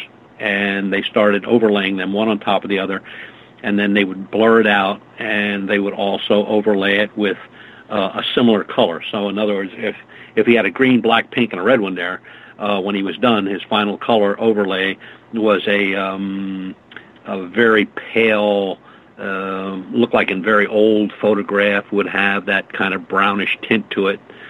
which also gave the shapes more shapes and sizes and crevices and creeks.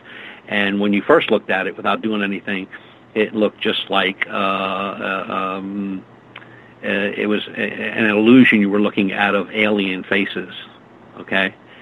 And then when I started to take the layers away one at a time, and then I saw the different shapes connection and the distortion between the pixels and all that stuff, it pretty much was just those three photographs were just started with a bunch of pictures all put together and laid on top of another and laid on top of another and laid on top of another. And so you had the three different photographs, but they all looked similar in that they had some type of alien genre to them. And we've seen that before. Or you get somebody that has an abrasion on their arm and or scratches or something like that. And you know, when you're looking at the picture, you're going like, wow, and you know, they're saying they were abducted and they woke up scratching and stuff like this. And then I'll blow it up anywhere from 200 to 1,000 to 1,500%, and I'm looking at somebody with a bad case of eczema. And then to satisfy my own thoughts, I'll take it to a doctor, and my brother-in-law is one of those, so... and say, well, what am I looking at here? And you'll look at it and they're like, case of eczema. You know, you can see the nail marks or the person was scratching. You can see the redness and you can see this and dry skin and all that crap. So although CGI and Photoshop are probably responsible for probably 99% of the photographs that are handed out to ufologists and cryptozoologists and the paranormal folks, those things can also be used to unmask them, which they probably never enter their mind when they're doing it. But I proved the point one night on a radio show where a guy said to me, he said, well, how long does it take to make one of these up? I said, well, I'll tell you what, you're going to take your break soon. And they do a 5-minute break. And I said, in your 5 minutes, I'm going to construct something, and I'm going to put it on my website, and you look at it and you tell me what you see. And while we started the commercial, I got on the other computer, and I took a shot of a little town in Germany, cropped this, blocked that, took this out of the picture. I took a what I knew was a fake saucer, took that and put it above the town on an angle, kind of discolored it a little bit, put some clouds in the sky, and I posted it. And I said, what do you see? He said, I see a flying saucer over a town. I said, are you sure? He said, yeah. I said, that's what I just made up. And it wasn't even 5 minutes, maybe 3 or 4. So it's very easy to do, but it's very easy to uncover also. And that's what a lot of these people that spend the money to buy these programs, they think, okay, I'm going to do this, I'm going to fool everybody in the world. And you know, you get somebody sitting back there, it's got a program that'll take that apart in a heartbeat. I've had people take an airplane and crop out the airplane, take it away in a dark sky, and all you see is the collision lights. Well, then they change all the collisions lights to one color, and what do you have now? Now they're saying they got a triangle. But when you start unlayering it, and I'm picking up the landing gear, and I'm picking up the end number on the tail, and then when you get back to them with that, then they go like, you never hear from them again anyway, so... It's just strange. Do you think people are doing that just because they don't believe? Do you think they are doing that because maybe they are disinformation agents or something along those lines? Or do you believe that it's just something that people do for a hobby to screw with others? I think it's all the above. I think you'll have different disinformation agents out there. You have the wannabes. You have the... people are just trying to make a fool out of somebody. It's all of that. It's unfortunate. Oh, and then of course you have the 15 minutes of fame, folks. But it's not as much as it used to be. I mean, before Photoshop, in most cases, became affordable. When Apple came out with Ghost App. You could take Ghost App and get a cemetery, take a picture of a cemetery with your iPhone with a nice bit of ground fog, on a full moon and a really spooky looking setup, and then go home and take a picture out of your family album of your great-great-great-great-grandfather and put him into that picture. And I want to tell you, it looked like he was there.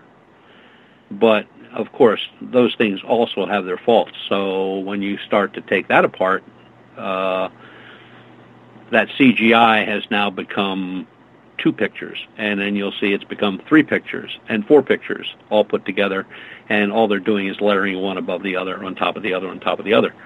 And somebody said to me one time, "Oh, don't you put these out and show people what they do?" I said, "No, I don't put them out and show them what they do, or they're going to know how I can figure out what they're doing. Why would I tell them how I'm doing that? You know, let them put the stuff to me." And then there's some I get, Dave, that I got to tell you, I've tried my darndest. I've sat here for hours and hours and hours, into the wee hours of the morning, and can't change them. So they are what they are. Now, what is it? I don't know, but it's there. The one paranormal picture that just till this day just makes me scratch my head is a guy kept seeing something in a doorway, but when he turned his camera on and went around to take a picture of it, it wasn't there anymore. So what he did then was, and I don't know if I told you the story, but he set up a big mirror. And he saw it in the mirror. So he took a picture of the mirror, and it's there. Exactly as he described it. He could see it, but the minute he picked up a camera and turned the camera toward it, it wasn't there anymore. But when he shot into the mirror where it was, he could see it plainly. It was there. So that's not trick photography. Gail wants to know, Butch, do you have an end goal? Some point where you will say, there, my work is done? Yep, there is. When I find out the truth. That's all I'm looking for, the truth. Whether it's ufology or cryptozoology or the paranormal, I'm only looking for the truth. That's easy to say, and funny, the word truth or truth seeker seems to be all over social media now, and I'll be honest with you, I'm one of the eye rollers when it comes to that, man. I'm one of the eye rollers. Okay. But to you, what is truth? Truth to me is evidence. Evidence is proof. So if you have, if you say to me, Butch, I got a Bigfoot in the area behind my house, and I need help. And I come up to British Columbia, and I get photographs, and I get footprints, and I get hair, and I get all this stuff, and I look at you, and I go like, Dave, you have a Bigfoot in your backyard. That's proof. That's evidence. That's the truth. Now, if I come all the way up there, and I do all that stuff, and I don't find anything, or, you know, and then I go on a show and say, yeah, Dave's got a Bigfoot in his backyard. And somebody's going to say, what's your proof? So I want to have the proof, I want to have the evidence, and those two things to me equal truth. Very understandable, and it makes sense. I mean, because you are one of the rare groups who is actually using science in your investigations, unlike a lot of others who claim they are. So when you are out there then and you are seeking this type of truth, is it proof that the animal exists or whatever it is? Is it proof that there is life after death? If you could break it down for us, I think that'd be great. Yeah. Well, and you know, if it's a Bigfoot sighting, and you have hair that can't be. DNA is not on the books. There's no DNA like that. You get scat, and there's the DNA doesn't match that of any known animal, or a footprint that's really good, and not just one footprint. You got a series of footprints, and the stride is much larger, or the weight, the depth of the foot where it's stepped would prove a very heavy individual made that. With the paranormal, the video or surveillance video of things going on in a home where furniture moves across the room, or there's visions of a face in a mirror, and there's nobody in the house. This is all being done with cameras, or there's no human contact involved here. In the sky, objects that go from horizon to horizon, zigzagging across the sky, and you have them, and then in your video or whatever type of camera you're using at that point, it shows it stop and drop, and then kind of come back up on its own, and then shoot in reverse way up into the stars. I mean, where it just disappears. I mean, that's sound evidence. Especially with mammal, with these Bigfoot and bipedals or whatever. I mean, it'd be great to find a carcass, but that's not going to happen. If it hasn't happened in 50, 70 years, it's not going to happen today. But if you get the good footprints, and you get the hair, and you get the DNA, and maybe a blood sample or urine sample or whatever you find, or chew marks, say on a dead animal in the woods, that are, when you take it to somebody to have it looked at, they say, well, this is one large wolf you have here, or you have an alligator, because a normal wolf is, say, a bite is 4 inches, and yours is like 6 or 8 inches across and 10 inches long, and there is no animal like that. That's proof. That then you're on the right track, and then you can say, well, okay, so now we got this. And you know, maybe the bone is broken through the bite, and they can tell how much pressure, just like they can with a shark. They can tell how much pressure is exerted on a bite, and they can do the same thing with a bone of a dead animal that's got teeth marks in it. So it's all those oddball things, the more scientific end things, that are probably going to be the answer.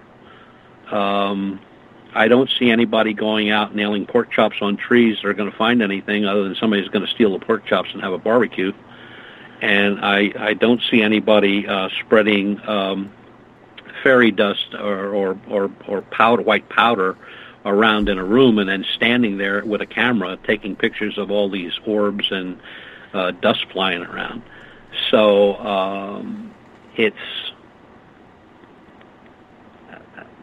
Then it comes down to, is it flesh and blood, or is it not?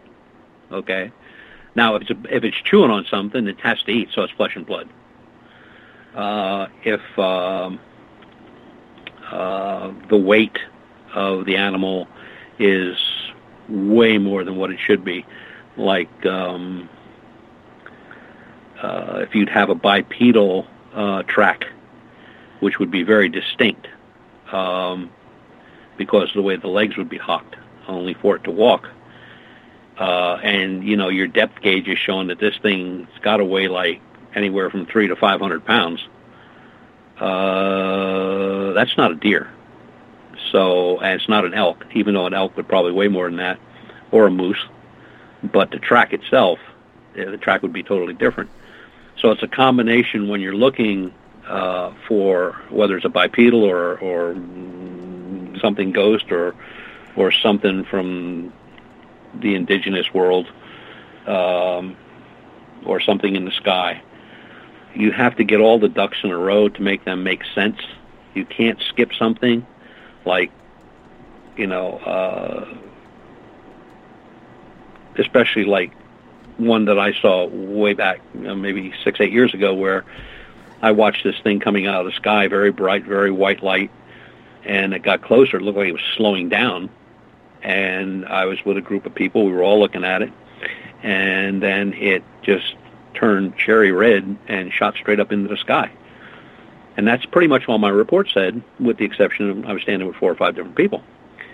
And then I'm called by an investigator from upstate, one of my guys, who says, who just made this report? And I said, I did. And he said, well, read the next report down. And I read the next report down.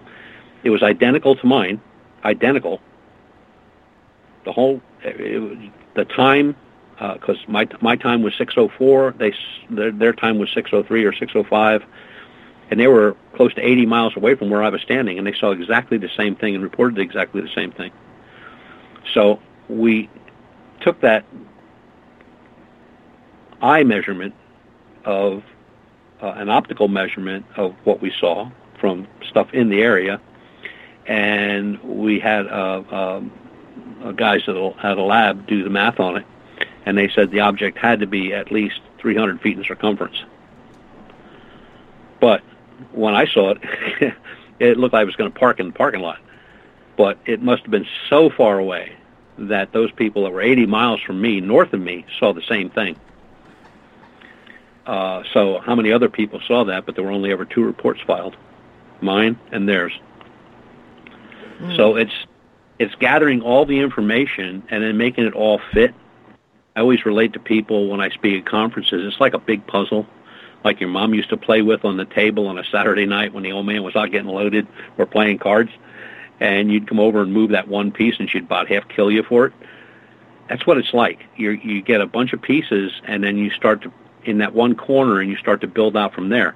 Sometimes you don't go anywhere, and sometimes, and you may get that corner started and start working in a really good direction to complete that puzzle, and then it kind of dead ends, and maybe a year or two later, somebody pops up with something or some information that lets you pick up that next piece and start and continue on.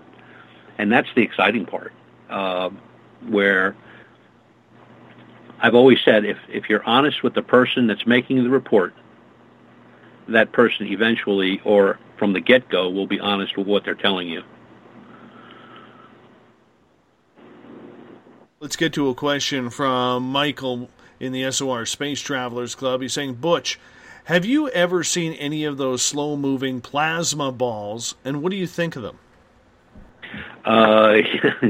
Yes, I have, and I investigated a case actually in Oregon, and it floored me because it was investigated by another group, and who shall remain nameless. But the guy's story is very simple. He's an epileptic, so he doesn't work, okay? He takes a lot of medication, which keeps the epilepsy under control, but he does work around the house. So this particular day, to describe the area, he lives in a cul-de-sac. It's about 2 blocks long, and then you make the turn and come right back out the same way you went in. Homes on either side. When you come out, it comes to a T-road. And if you went straight ahead, you would come to a farm fence. You go over the fence, you're in a field. You go up into the field, about the middle of the field, a few hundred yards away, there's a large clump of trees.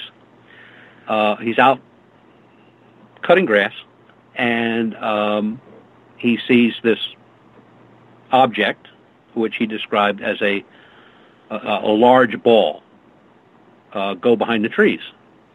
So he just kept staring at it, and he said, a little while, he sees a smaller ball come out from behind the trees down toward the ground, comes around, comes across the field, comes up over the fence, comes up the road. It passes within 6 feet of this guy. He said, I could reach out and touched it. I said, describe it. He says, about the size of an adult-sized beach ball. Clear. He said it looked like a series of lava lamps inside, you know, with all the gooey going on inside of a lava lamp. And he said it went over to a manhole cover, and sparks started flying from the manhole cover up to this orb. Then it went over and attached itself up against a power pole, and again the sparks and everything were carrying on. All the neighborhood dogs were going nuts at this point. There's neighbors out on their front porches looking at it because they're going to see what the dogs are barking about. It's a very quiet neighborhood. It comes down from the pole, goes back over top of the manhole cover, poof, and it's gone. A few minutes later, the larger orb behind the trees goes up and shoots up into the sky. Now, the investigators come on the scene. They take one picture of the street going up toward the end of the cul-de-sac, and they take one picture from in front of his house to the clump of trees. I said, did they take any samples? Are there any more manhole covers? He went, yeah, there's two going further up the street. I said, did they take a control sample maybe off of those two and take one of the scrapings off the one that it was attached to? No. I said, did they take anything from the pole? He said, no. I said, did they ask for your clothing? He said, no. I said, I don't know what to tell you. I said, but I surely would have taken samples, control samples, of those two manhole covers, and then taken a sample of the one where it was on top of, plus the pole, And I said, I probably would have bought you a tuxedo, but I want your clothes, all of them. He said, as a matter of fact, he said, I'm wearing them right now. He said, at least the shirt. And I said, were there any side effects after this took place? He said, well, he said, I didn't have any seizures. He said, but I was sick for 3 days. And I said, sick as in? He said, I couldn't hold anything down. I kept throwing up.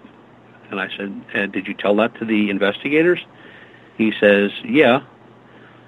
And the gentleman that actually sent this gentleman to me to relate the case had the actual copy of that report that was filed by the other investigators. It said nothing of what the man told me. Nothing.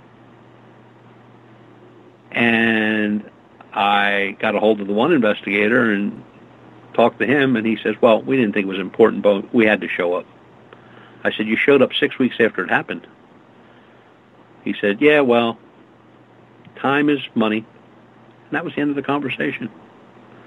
So if that's the kind of people you have out there investigating this stuff, the folks like me that are out there are going to find out a lot sooner than these guys are, because they're not doing anything. But that was an interesting case. I mean, and there was another thing. There was like a, I forget how many months lapse between when it happened and when I was called. And we've talked a couple times since over the years. And his story hasn't changed one bit.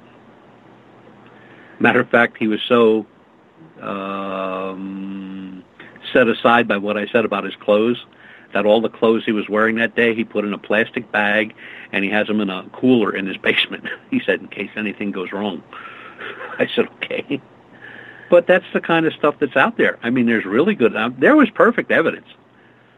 I mean, come on, you have this orb, this sphere that's doing something above a manhole cover, and then by a pole, you got multi-witnesses, you got dog reaction, you got somebody gets sick, it goes past a guy that's 6 foot away from it, so whatever possibility of getting something on his clothing was pretty much there.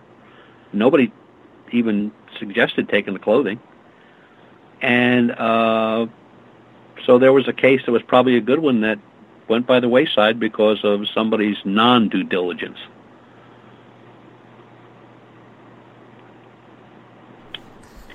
Do you believe there is an alien connection with cryptids?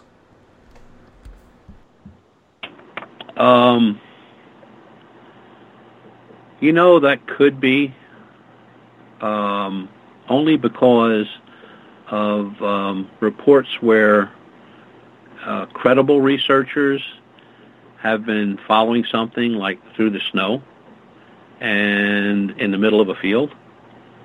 And then the footprints just disappear in the middle of a field. So what would cause that? I mean, there's no trees. It didn't jump up in a tree. It didn't do this, it didn't do that.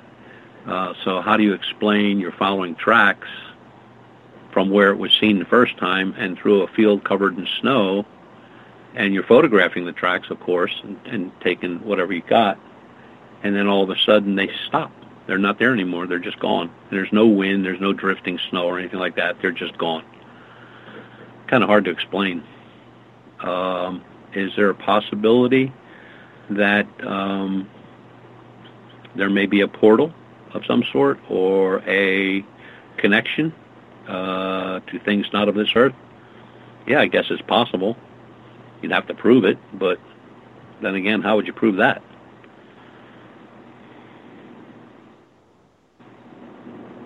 And trust me, I can understand that, and that is something that I have a weird fascination with, because, I mean, we have heard stories of people who say, you know, when they have been abducted by aliens, they've seen Bigfoot on ships, or they've seen spaceships flying around in the sky, shooting their lights down into the trees, and then heard the sounds of, like, big animals crashing through the trees like they're trying to get away. There have been reports about that. I'm sure you've heard them. Oh, yeah, of course, yeah. Mm-hmm. there have been reports of, and video, I'm sorry, video, but sound recordings taken of stuff that professionals that, you know, do that stuff for a living can't identify. They say, oh, it's not a coyote, it's not a wolf, it's not this, it's not that, it's not this. Okay, what is it? I don't know. Never heard it before. In our research area where the park ranger tells me that, you know, he's been there for 12 years. He's heard every animal in, that they have in that whole gigantic, massive forest area. He can identify them just by their sound. But there was one time, he said, where he heard this ungodly, angry, screaming, like something was really pissed over by the swamp area. He said, now I can't go by the swamp area because you're at the bottom of a very large mountain and sound carries, so it could be in any direction it came from, but that's what I heard. And then I said, did you ever hear it again? He said, no. I said, do you kind of remember when approximately this happened? He said, oh, well, it was November of last year. I said, beginning of the month, end of the month, middle of the month, kind of remember any of that. He said, it was probably end of the month, he said, because I was still cleaning up some of the campground leaves and stuff like that. And I said, okay. Now, I didn't say that to him, but our first report of the bipedal was November 21st, 2014, at that location. Do you then buy into the theory that it is plausible that aliens are after our weird creatures or maybe dropped them off here? Good, sure, why not? You got to keep an open mind. I mean, if I just believe the storyline that's been out there for eons, I would say no to everything like that. I can't say no because I don't know. I don't even have an opinion. Is it possible? Anything is possible. I mean, nobody thought the atom bomb was possible. It happened. Nobody thought it was possible to put a man on the moon. It happened. Or satellites to Saturn or wherever. Can't do it. It happened. So anything's possible. Could these be interdimensional beings? Could they be coming through some type of portal? Could there be drop-offs? Who knows? I mean, it's just, you can't not keep an open mind about it, because if you close your mind off to that stuff, you might miss the whole thing right in the middle. And there could be your answer, or something close to an answer anyway. Do you think that that theory is way too far-fetched for a lot of researchers out there to even comprehend? For the older researchers, yes. For the newer researchers, no. The older researchers have their tried and true methods, according to them. And they, look, you could go out and bump into any group that's been out for a long time, and you won't find a decent camera. You won't even find a decent pair of binoculars. I mean, equipment is the same equipment they've been using for 30 years, 40 years, and that's the way it is.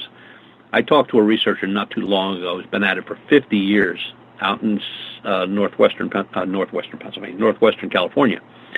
He said, we've been doing this now, him and his little group of 5 people have been doing this for many, many years. He said, who walks through the woods and hammers on woods with sticks and axe handles? I said, well, pretty much everybody. He says, we've never done that, ever.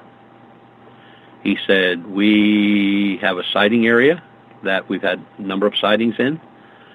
We go there, we sit, and we watch, and we wait, and we record, and we photograph. And I said, are you happy doing that? And he says, yep. I said, so running through the woods, throwing donuts and all this other stuff does not interest you in the least? He went, nope, ain't going to do it. He said, if you were chasing me through the woods with a pickaxe, do you think I'd sit there and wait for you? No. He said, I'm going to go hide somewhere or just walk away and let you chase your own tail. So even in the groups, well, I don't care what they're doing out there, everybody has their own way of doing things, and the older guys just seem not to change. But the new groups that are coming up, the younger groups, I'm talking about these guys that they're computer savvy. They know how to research stuff. They know how to use the internet to their advantage. They know what good equipment is. They'll invest in that good equipment. They know how to. They know how to use it. They know how to take They can take fingerprints. These guys are the younger upcoming men and ladies that are doing this is just. I love to see it. I mean, it just amazes me that. And I don't know if it's their interest or they're just their curiosity in finding out if they can find the answer, which is good too. But it's really cool to watch them work. And I've watched a couple groups like that work, and they're really good at what they do. I mean, they're doing stuff that I'm going like, why didn't I think of that? We only have about a minute or so left until the break. Butch Witkowski is our guest tonight. Butch, do you still have fun doing this? Oh, yeah. Oh, absolutely. Oh, yeah, I live for this crap. I mean, if I got a call right now, in the middle of this show, I'd probably excuse myself and take off. I love it. It's the hunt for the unknown. It's something that I know when I go out there with one of my guys or two of my guys or 10 of my guys, nobody else is doing it. We're doing it. They're not doing it. We're doing it. We get to sit there and decide what we want to do, how we want to do it. You know, how are we going to set up camera traps? How are we going to look here? What are we going to check there? I might have one guy on a computer in a truck researching that whole area, pulling up maps, pulling up quadrants from a topo map or valleys that we can't see or lakes that or rivers or streams that are close by that we don't see. I mean, it's exciting, it's fun, and I enjoy it immensely. And on that note, my friend, we are going to step out for a break here at the top of the hour. Butch Witkowski is our guest tonight on Spaced Out Radio. Strange Days happens the final Monday of every month. You're listening to Spaced Out Radio. I am your host, Dave Scott. We'll be back right after this. Looking for a great weekend getaway this fall? Hi there, this is Dave Scott. Come on up to the heart of British Columbia for the first annual Spaced Out Radio Caribou Paracon, being held at the Spruce Hills Spa and Resort in 108 Mile Ranch, British Columbia. Speakers from all over North America are coming to discuss Bigfoot, UFOs, ghosts, and intuitiveness for the three-day event, September 29th to October 1st. For more information, go to spacedoutradio.com and click on the Caribou Paracon banner and book your tickets today. Come to BC, where the paranormal is waiting for you. The SOR Sightlines is a place for you to find answers to your strange experiences. Hi there, this is Mike Schmidt. If you have had an encounter with ghosts, UFOs, Bigfoot, ETs, or anything else that doesn't make sense, head to spacedoutradio.com and file a Sightlines report. All information you give is 100% confidential, and I will personally help you find the answers you need. SOR Sightlines, your answers are a click away. Have you got your Cosmic Passport? If you need one, tune in to Cosmic Passport on Spaced Out Weekend. This is Elizabeth Anglin, ET experiencer, spirit medium, and host of Cosmic Passport. Each weekend I'll be bringing you interviews and support from other paranormal experiencers, and the best in intuitive spiritual guidance from across the globe. It's all happening starting at 9 p.m. Pacific Time, midnight Eastern, on spacedoutradio.com.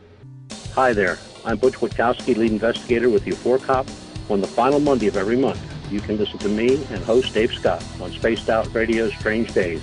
We're going to get to the heart of the matter when it comes to what's happening out there.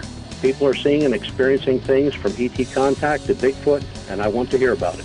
Your experiences are what we investigators need to help solve these unknown mysteries.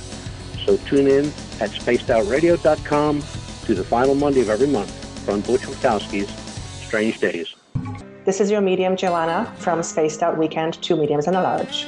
I would love it if you would come and join us with host James Tyson every other Sunday on Spaced Out Weekend. Together, we will take your calls and your questions live. Our goal is to provide you with a positive outlook on deep questions that you may have. Questions regarding love, relationships, money, or whatever else is on your mind. Come and check us out at spacedoutradio.com. This is Eric Markham, news editor for Spaced Out Radio's The Encounter Online. We have put together a great team of writers and journalists from all over the world to bring you top-quality paranormal stories, from alien encounters to the latest conspiracies. You won't find any of that fake news here. True stories and top-notch reporting as we look to bring these experiences to the mainstream. The Encounter Online, only at spacedoutradio.com. Patrolling the Pacific Northwest, we are always on the lookout for the strange and unassuming stories that real people are experiencing. Hi, I'm Vincent Zunza from Pacific North Weird. Me and Alexandra Sullivan have teamed to bring to you those odd stories that never seem to make it into the mainstream. Stories so weird that will leave you scratching your head wondering, is this real? It's as real as it gets with Pacific North Weird. You can watch our videos right here at spacedoutradio.com. Become more intimate and interactive with Spaced Out Radio. Join our Space Travelers Club with your new membership. For $5 a month, we'll provide you with special access to the website, monthly prize draws from books to psychic readings, along with monthly newsletter, private interviews, and more. Sign up today to be part of Spaced Out Radio's experience. Looking for a place to advertise at a very reasonable cost? Look no further than Spaced Out Radio.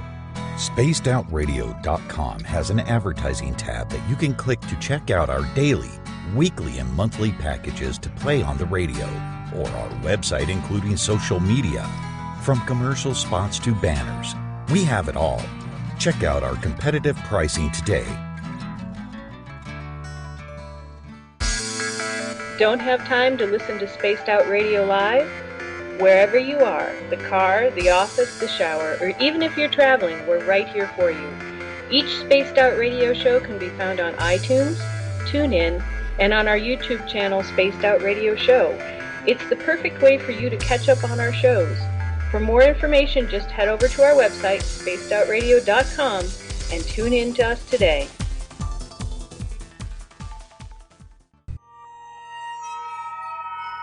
You hear footsteps in the empty room above you. A rocking chair begins rocking by itself. Don't be afraid of the things that go bump in the night.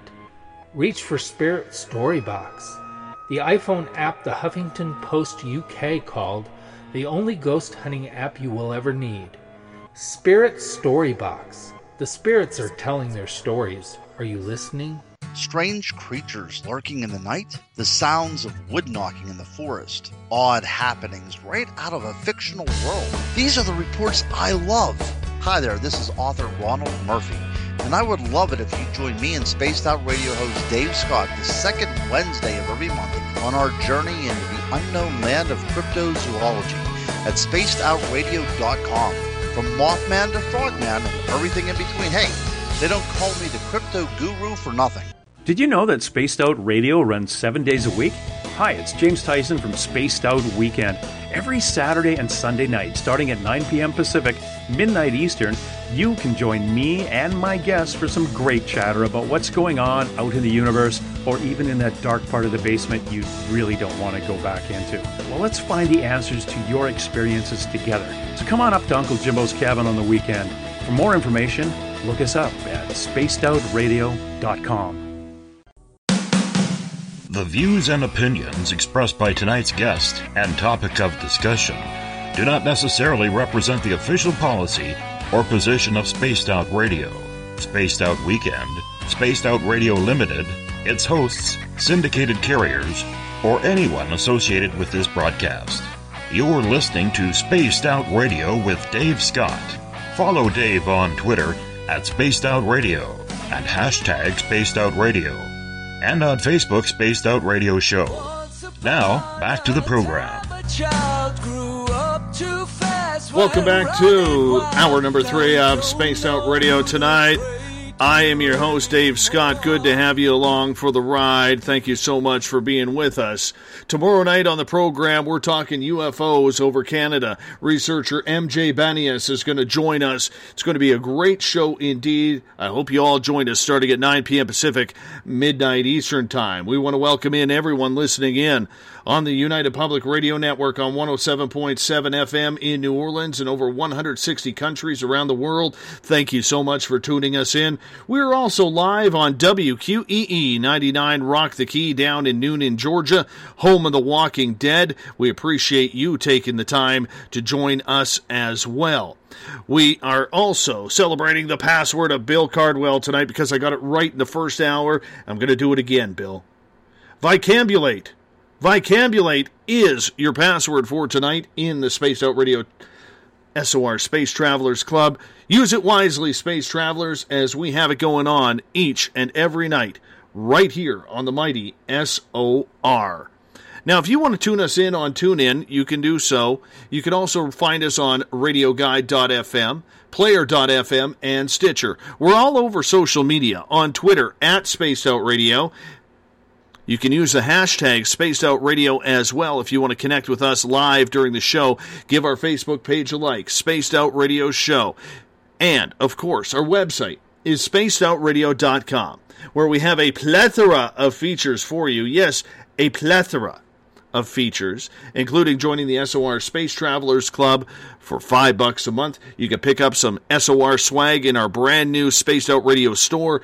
And if you have read The Encounter Online, great. If you haven't, check out our news site put together by our news directors, Everett Themer and Eric Markham.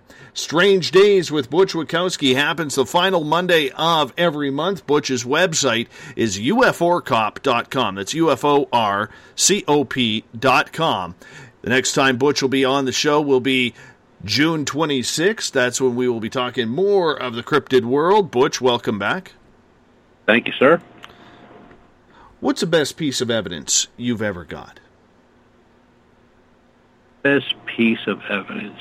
Well, a few photographs, but the best piece of evidence was some clippings, grass clippings, from a orb that was pretty low to the ground and caused a burn area. And we took it to a lab, and they said it was a what caused the burn was something of extreme heat, because the grass at the top, and it was pretty long grass, 4 or 5 inches, the tops were pretty much charcoaled, and the bottoms were, almost down to the root burned. That was probably the best.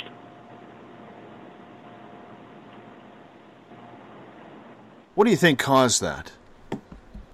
Well, I'd have to go by what the people said, which was a small orb, not much bigger than a soccer ball. It was glowing bright white. It got close to the ground, like within 3 feet, and then kind of shook a little bit, shimmied or whatever you want to say, and shot straight up into the sky. Oh, wow. Not very angelic. No. No, I wouldn't think so. But, and it was a very small area. It was only, the actual burn area was only maybe 16, 18 inches in circumference, but it was a perfect circle. Gail has a question for you. When you go out into the field, are you armed? We carry non-lethal weapons. The same weapons that would be used at a zoo to control an animal that got out of whack. We can chase off a bear, a wolf, anything like that. They're air compressed.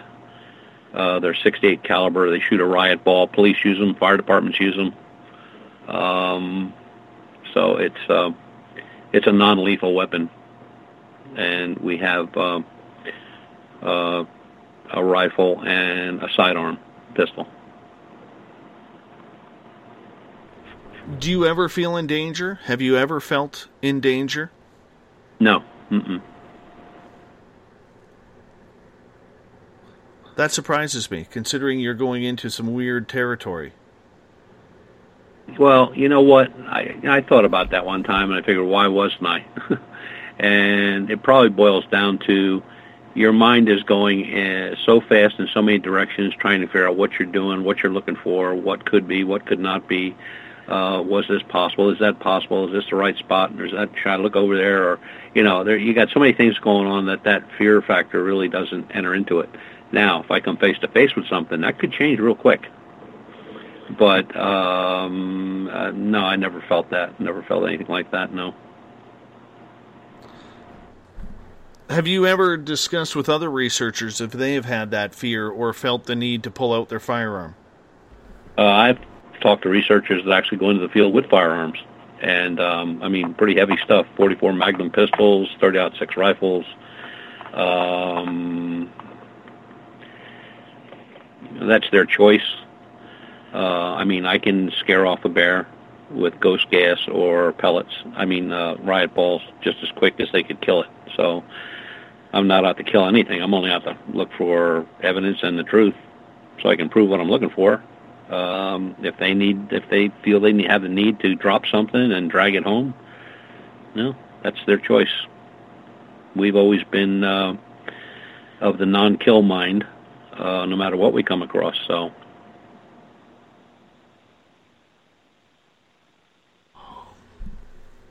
Have you ever felt that you have been close to being near one of these creatures? Yes. Our very first excursion. Too many strange things happened in a very short period of time that can't be explained. And, we probably came down to figuring out that even though we didn't see it, it was close by and it was probably watching us.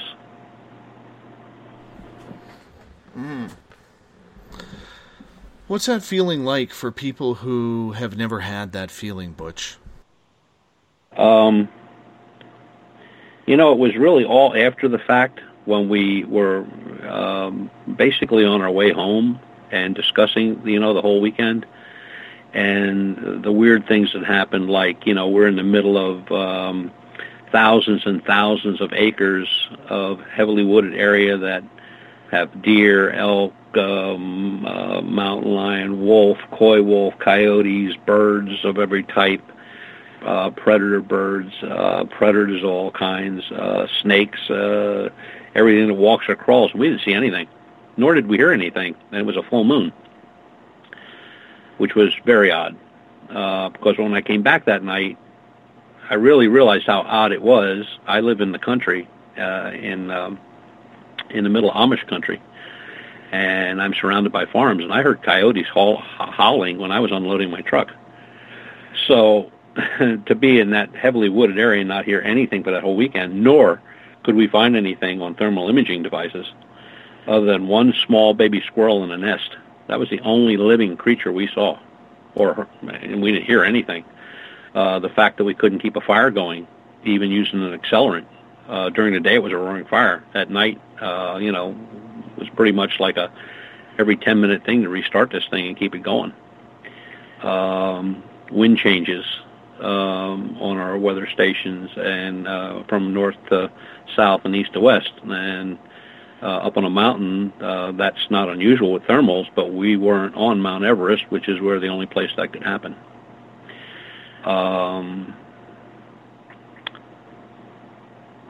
The dead silence. I mean, stone dead silence. I mean, you could have locked somebody in a tomb and heard more probably. We heard no vehicles. We heard nothing flying overhead. We heard no animals of any type, no birds. We didn't hear a thing. It was just stone quiet. Yeah, it was a weird weekend. Do you like the feeling of being in the unknown like that, doing this? I realize that you're more of a reactionary team, but do you like being in that environment where you just don't know what's going to happen? That's a yes and a no. Yes, because I want to know. No, because I don't know what's going to happen. But, yeah, I do like being in that environment because it kind of, your mind gets a different mindset Like, you know, in the daytime, you know, you're doing your thing, you're setting up camp, you're doing this, you're putting that up, you're setting this up, and then comes the point where, okay, everything's ready to go, now you got to sit and wait. And that's when you, at least me, I get more attuned to where I'm at and what I'm listening for. Am I going to hear the cameras go off, or am I going to see something moving on the FLIR device or something like that? So, yeah, your mindset changes from, you know, your actual work where you're putting everything together, setting up the camp, putting up the tent, and all like, you know, getting supper started or breakfast or whatever. And then you are now, it's nightfall, and now you're listening, waiting, watching, hoping that something's going to happen. And in that particular case, it was like we didn't realize that absolutely nothing happened until we were on our way home. And we had only left the area. We were only a few miles away when that kind of hit us. And, like, we realized that the things that we should have heard, the common stuff, like we should have heard animals of any sort. They got coy wolves that are running in packs. We didn't hear any of that. We didn't hear any coyotes. It's a full moon. I mean, everything should have been moving around. And then I remembered something that the indigenous told me when I was talking to them about it last year, or year before last, actually, where the guy said, whenever there's a predator in the area, all else falls quiet, dead quiet. So we didn't see any predator, I mean, with, you know, like a bear or anything like that, or coy wolves or anything. But we did feel and hear that dead silence, and which, if I go by what they said, could have been sitting at the edge of the tree line just watching us. I wouldn't have known it, but the animals know it. The animals know when there's a predator in the area, and their job is to be quiet, stay still, and it was quiet and still. Is it usually when the forest goes silent like that is when you really have to start watching things? Yes. Yeah, we learned from that first experience that when you don't, not like if we go someplace, we hear everything moving around or something, I think probably there's nothing in the area that they're worried about. But when you get to a spot and it's dead silent, I mean, there's nothing heard, nothing seen, nothing moving, there's a good chance there's a predator close by. And it could be any type of predator. I'm not saying it's a bipedal canine. It could be anything. It could be a mountain lion. It could be a pack of coy wolves. But even with those things, you'd see eye shine. You know, if they were walking through, especially with the FLIR devices, we'd pick up heat signatures, and we didn't get nothing. It was just dead silent, cold, steel, done.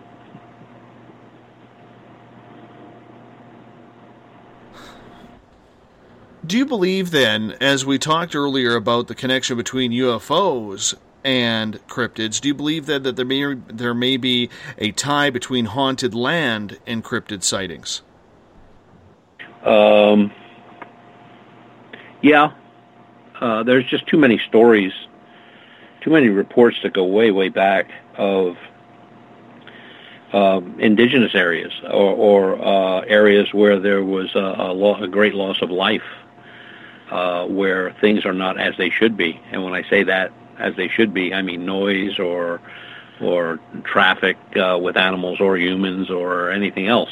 The dead silence or the strange lights in the sky or in the woods or glowing objects in the woods that are only seen for a second or two and they're gone.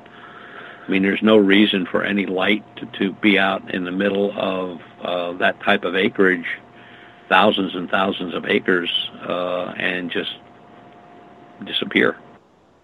So is there something out there that can see you but you can't see it? Or is it something that's put there that's watching you? Or is it something that is there that is watching you?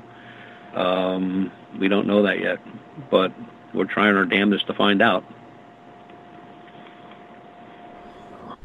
So what's your theory? My theory at this point and it's only a theory, is I'm dealing with, in particular with the bipedal canine, I'm dealing with something that has been out there for a very, very long time, and it's a relic. Who knows how long it's been there, but it's been there probably way before, I'm going to go back centuries and centuries and centuries, and it's been there, and it's always been there, and it's going to be there. Now, whether it's a watcher or an indigenous guardian or something from our space brethren, that I don't know, but there is something there. That I'm sure of that. I mean, to have the amount of people and the amount of reports we got, and I mean, we're talking about people, they live in their counties apart, hundreds of miles apart, that describe exactly the same thing. No different. There's no differentiation in their reports as far as the what it looks like, how it acts, how they felt when they did come in contact with it. And it's just, it's there. I just got to figure out how to see it or photograph it or do something that I can prove that it does exist. Now, how long it's been there, that I can't tell. And if it hasn't been located in all these millennial time span, my only hope is to get it on some type of technology. There's no other way.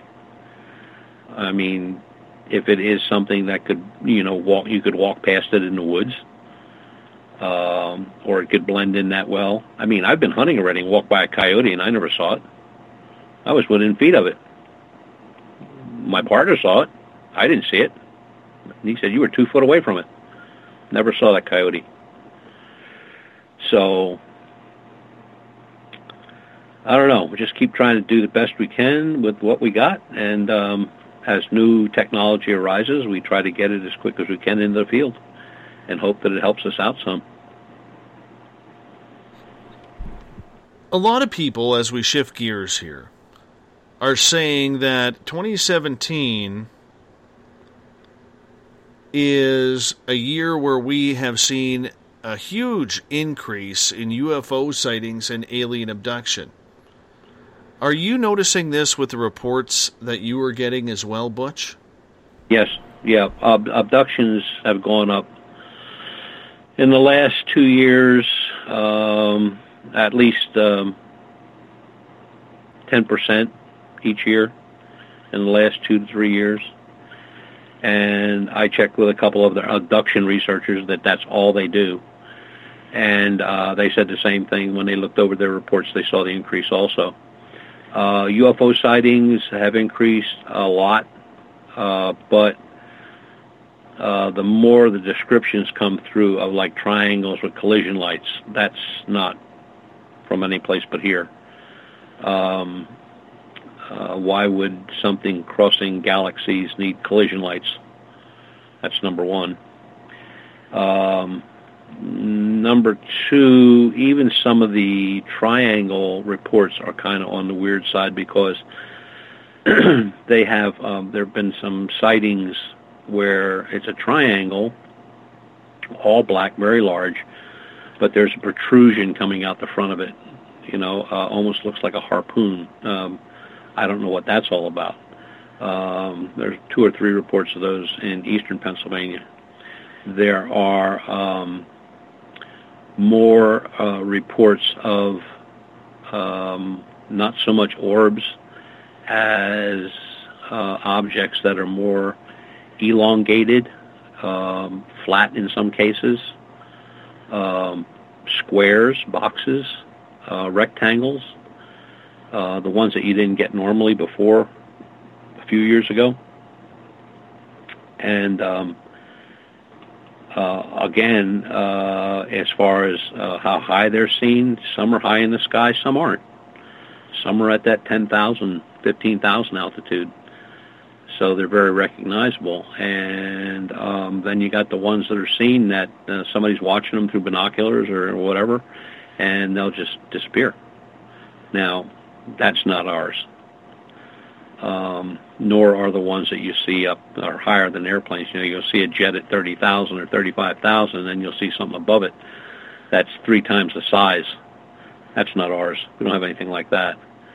But and then you got the scams going on. I mean, you can buy drones now that are in the shape of dragons. You can buy drones that are in the shape of saucers, and you know, when they're high up, 500 feet, 1,000 feet, you can't hear those little motors running, electric motors, and so you got to be careful of those. But they're pretty easy to spot, you know. And before they came out, look, it was Chinese lanterns. That was a big thing, or it was balloons with lights attached to them. So the oddball stuff, which is, you know, the drones, the use of drones, that's something to watch for. But you know, if you got a decent set of binoculars or you got night vision, you can pick them up right away. But how many people have night vision, you know? So they see something through a pair of binoculars, and they're looking at a set of circular lights changing all kind of colors, and then it swoops away, or it goes up and disappears and goes the other direction. But if you're looking through it through infrared, you can see exactly what it is, and that breaks the hoax. But you know, the hoaxers and the gamesters will keep playing, but there's the technology out there. We can spot them pretty easily now. Just like with the Japanese lanterns and the Chinese lanterns and stuff. I mean, they were pretty easy to spot when you start looking at the right things. And technology is kind of catching up to the hoaxers real fast. Not that it's meant to, but it just is.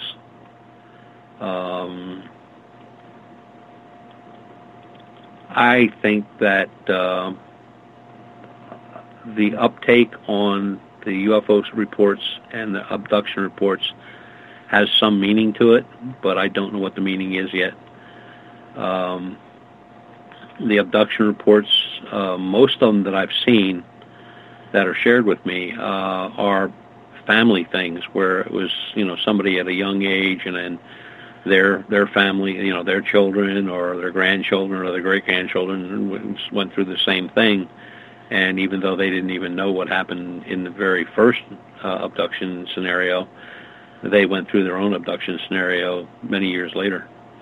And those are pretty credible reports, you know, when or somebody finds something in an attic that was written down, you know, long before they were even born. That person's not even alive anymore, and they can relate, or they've told that story before.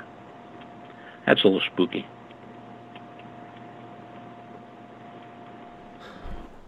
Do you believe, then, that people are starting to see a multitude of different ships, or is it the same type of shape that they're using?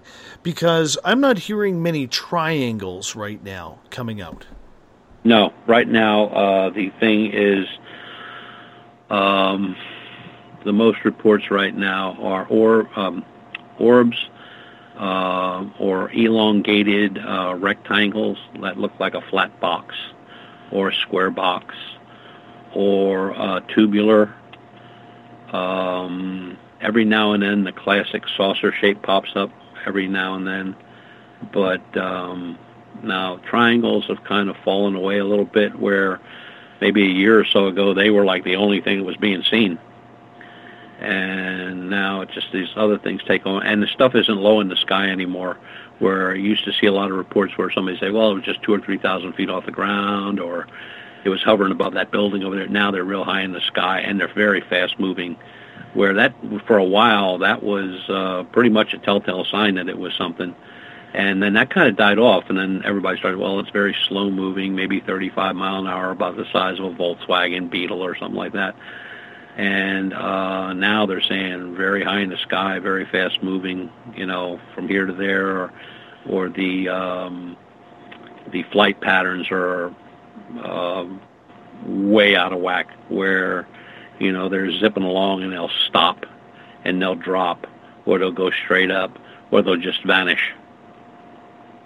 So the sighting reports have changed. And that's just the last 2 or 3 years, along with the abduction reports, too. They've changed also.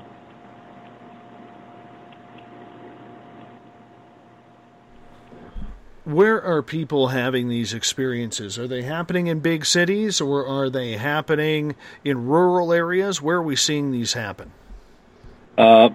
Most of the reports of UFOs are in rural areas. And I don't mean extreme rural areas like the middle of the Colorado Rockies or something like that. I mean small towns, hamlets, farming areas. Very, very, very few reports of anything from like New York City or Philadelphia or San Francisco.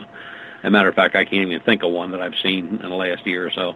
Most of this stuff is, you know, maybe a highway in Utah or out in Colorado or North Texas or something like that, you know, out in the boondocks, not uninhabited, but, you know, away from the big cities altogether.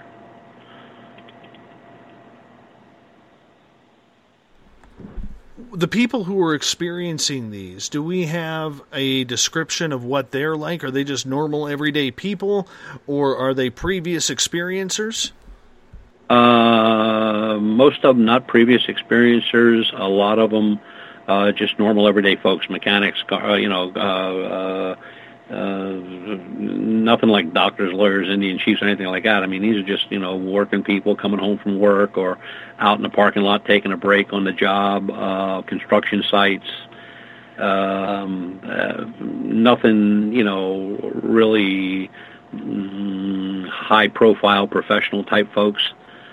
I haven't seen one of those in a long time. Most of the stuff that we see are, you know, a housewife or a family sitting out on the back porch enjoying a barbecue, or, you know, that kind of stuff, or somebody on a playground, or somebody riding a bike on a trail, that kind of stuff, yeah, but, you know, like nobody sitting in Rockefeller Center, anything like that, which is why you don't see flaps. You know, when all these flaps took place, you remember they all took place in very large, very highly populated areas like Philadelphia, New York, San Diego, Florida, where there's just tons of people, and those were the flap areas. But and the definition of a flap is multi-witness sighting in an area within 24 hours. So it's not like you wouldn't call it a flap if a group of people saw something on Monday and then a month later they see something in the same area. Well, it's not a flap. But if it's seen within a 24-hour period and it's multiple witness and all the descriptions are the same, or there's some film or whatever they got, that's considered a flap. I haven't seen a report of a flap in a long, long time.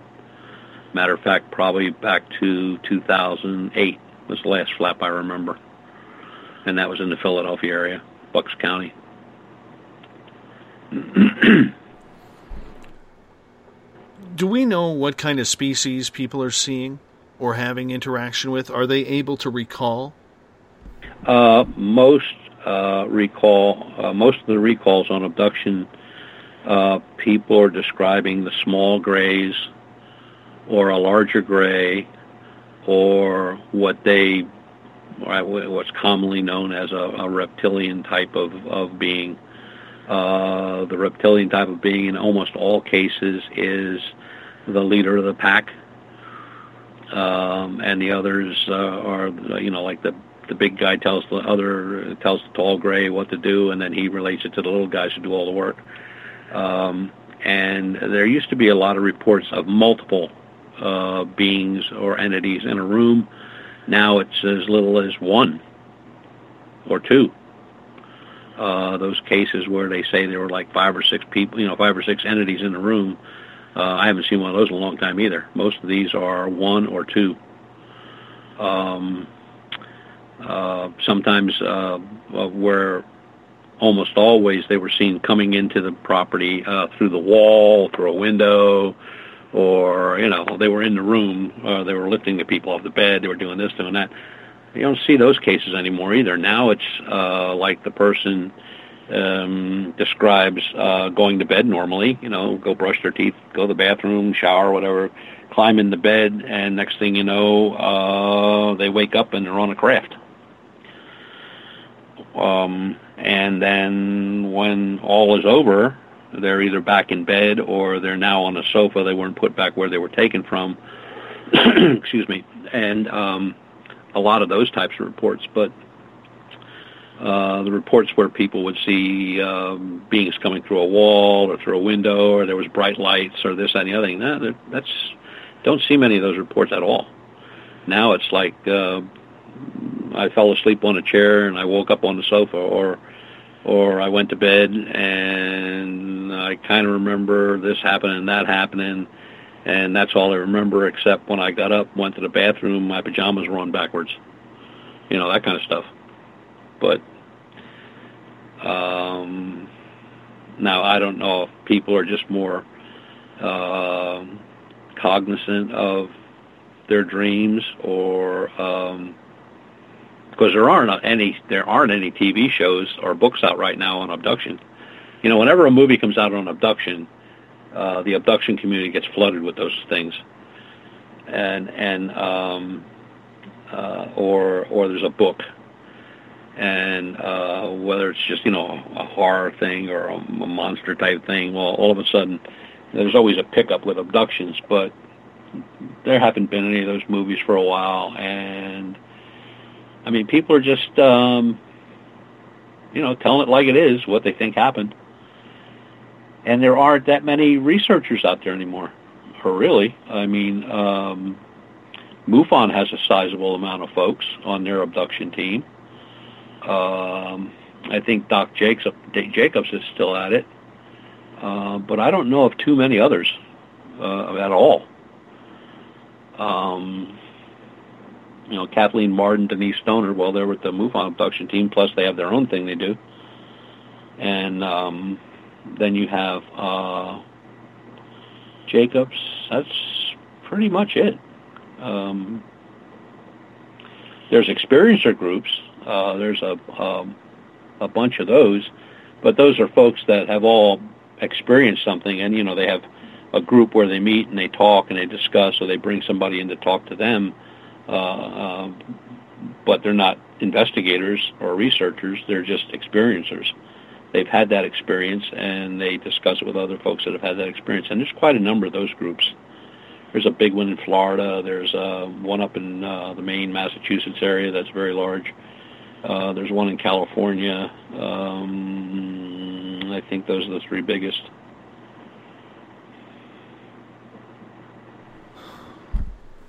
In your opinion, and you've investigated a lot of these, what are the telltale signs of abduction? Telltale? Well, there's a number. There's quite a number of telltale. Strange bruises, marks, imprints, black and blue marks in places there shouldn't be, usually in genital areas, with females' breast areas, base and neck, like if you grab an elderly person and just really squeeze real tight on them because of the skin thinness in their age, you would leave black and blue marks where your fingers pushed in, those kind of marks, sickness, morning sickness, evening sickness after eating a meal, or nightmares, night terrors, memory lapses, puncture marks, scoop marks, where there a flesh has been taken out of a leg or an arm. A painful wound, like you were pinched, you know, somebody took a pair of pliers and pinched your skin real hard, where you'd have a huge black and blue mark and a lot of pain.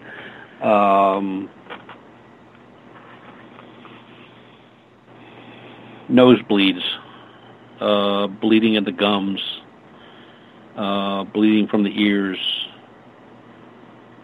missing hair,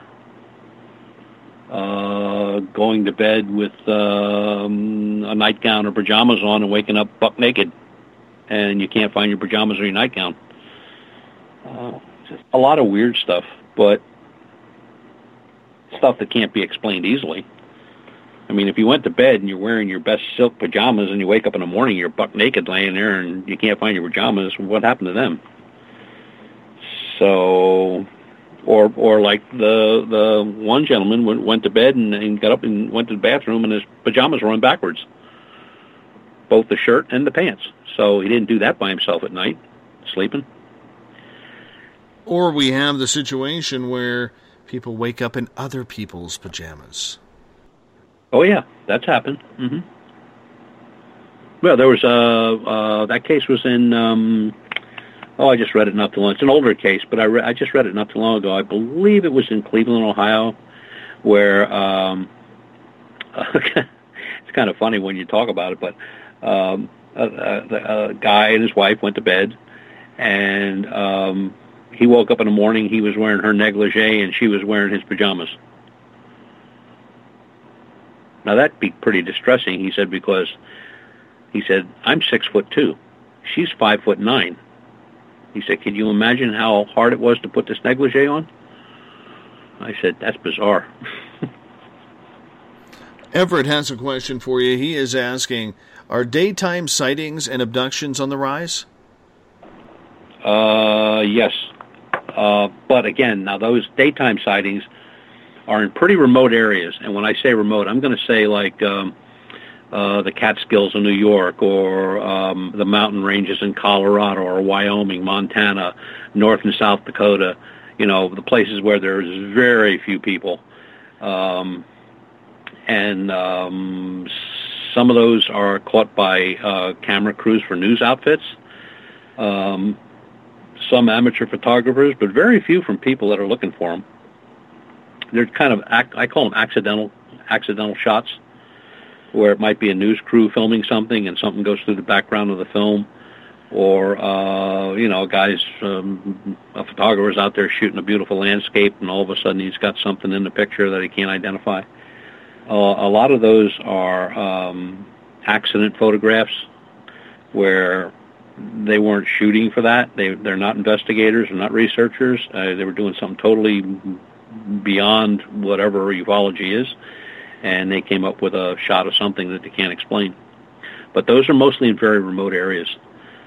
Daytime sightings, I would say not as much in populated areas. More of those are nighttime sightings, and a lot of those can be identified as planes and crafts and bolides, meteorites, shooting stars, planets.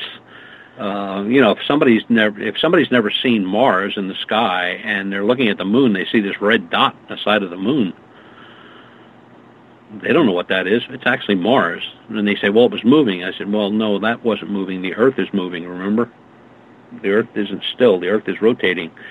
So when you're seeing something disappearing or looks like it's moving out of the way, that's the Earth. That's not something moving. Or Venus, and Venus is another one. Between Venus and Mars, I'd say they cover probably 30-40% of the sightings that are taken and photographed.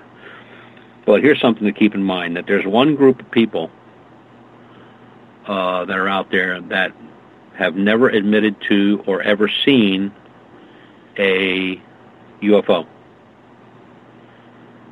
Astrologists, astronomers, high-powered scopes. They can count craters on the moon, but they've never seen a UFO. And you won't get one of them to admit that either. I've tried to get information from different groups that do that all the time, and I never get a call back. They don't want to talk about it. So what are they seeing?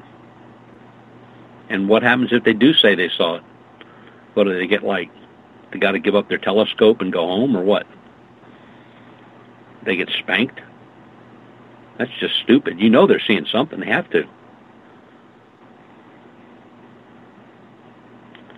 but they're dead silent. Nothing at all out of that group, ever.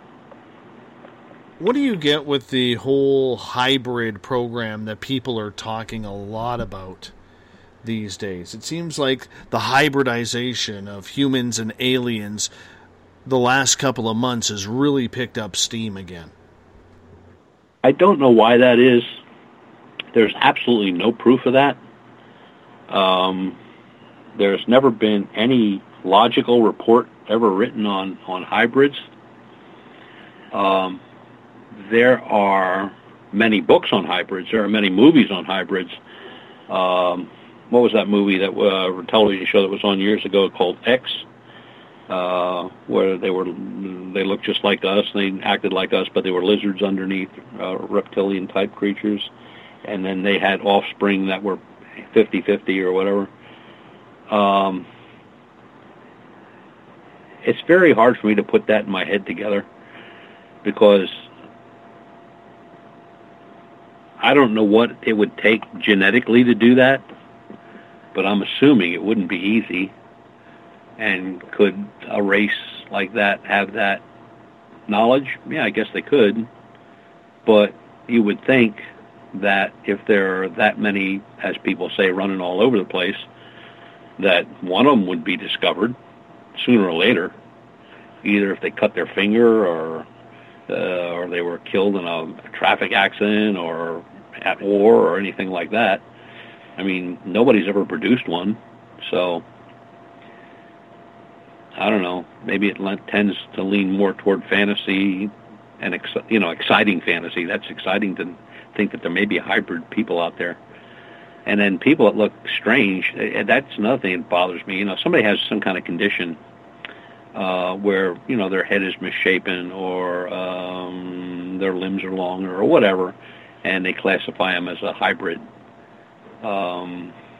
Kind of weird, but you know, the Zika babies, when the Zika babies were first being born, when that started, the Zika virus, these children who have this very dominant looking features, didn't take but a week till they were classified as some type of government hybrid.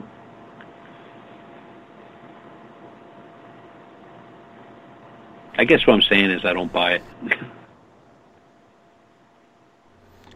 I don't know if I buy it or not, but I don't think that they're running around as much as everybody says they are. You know, I mean, it reminds me of, you know, a few months ago it was the Mandela effect. Before that it was demons. And there always seems to be something popular popping up in this field of investigation. You know what I'm saying? Well, yeah, because they don't have an answer. So, look, it's a whole lot easier to just throw something out there and let it fly, so to speak, than it is to amass evidence to prove what you just said. And it's, you know, it's, especially, and I'm not saying all the book writers. Some of the book writers really do a nice job, but there are book writers out there that the more fantastic theories they can come up with and push forward in their book, the more books they're going to sell. That's a given. But then when they get cornered on what they wrote, then it's a whole different story. Like, well, that's not exactly what I meant. This is what I meant. Well, no, that's not what you said, and that's not what you printed. This is what you said, and this is what you printed, so what's your proof? And but, look, there's a certain amount of people that'll believe anything they're told. There's Martians, there's reptilians living in the earth, there's hollow earth theory, there's Nazi bases under the Arctic, and on and on and on, and they really don't offer any proof. Oh, they may show you a picture of this or a picture of that, but you know, you're looking at a picture of the Arctic, and somebody drew a circle around a patch of that snow-covered, ice-covered area, and they say, right there is the Nazi base. No, right there is a patch of ice with snow on it. That's what I see. Now, if there was a base there and buildings and roadways and stuff like that, that's a different story. I mean, for years people said, you know, the dark side of the moon was inhabited by Nazis from World War II Germany. Then the Japanese took a satellite around the moon and they didn't find nothing. The famous photograph of the crashed, quote-unquote, alien vehicle on the moon. When it was really deciphered and all the garbage was taken out of it, it turned out to be a rock formation. That was it. But up until just a couple years ago, that picture was very famous as being an absolute alien spacecraft that crashed on the moon. It's everybody's belief system, I guess, is the only thing I can come up with. And I understand everybody is going to have their own beliefs, but at what point, as we all seek, you know, credibility, does this not harm us?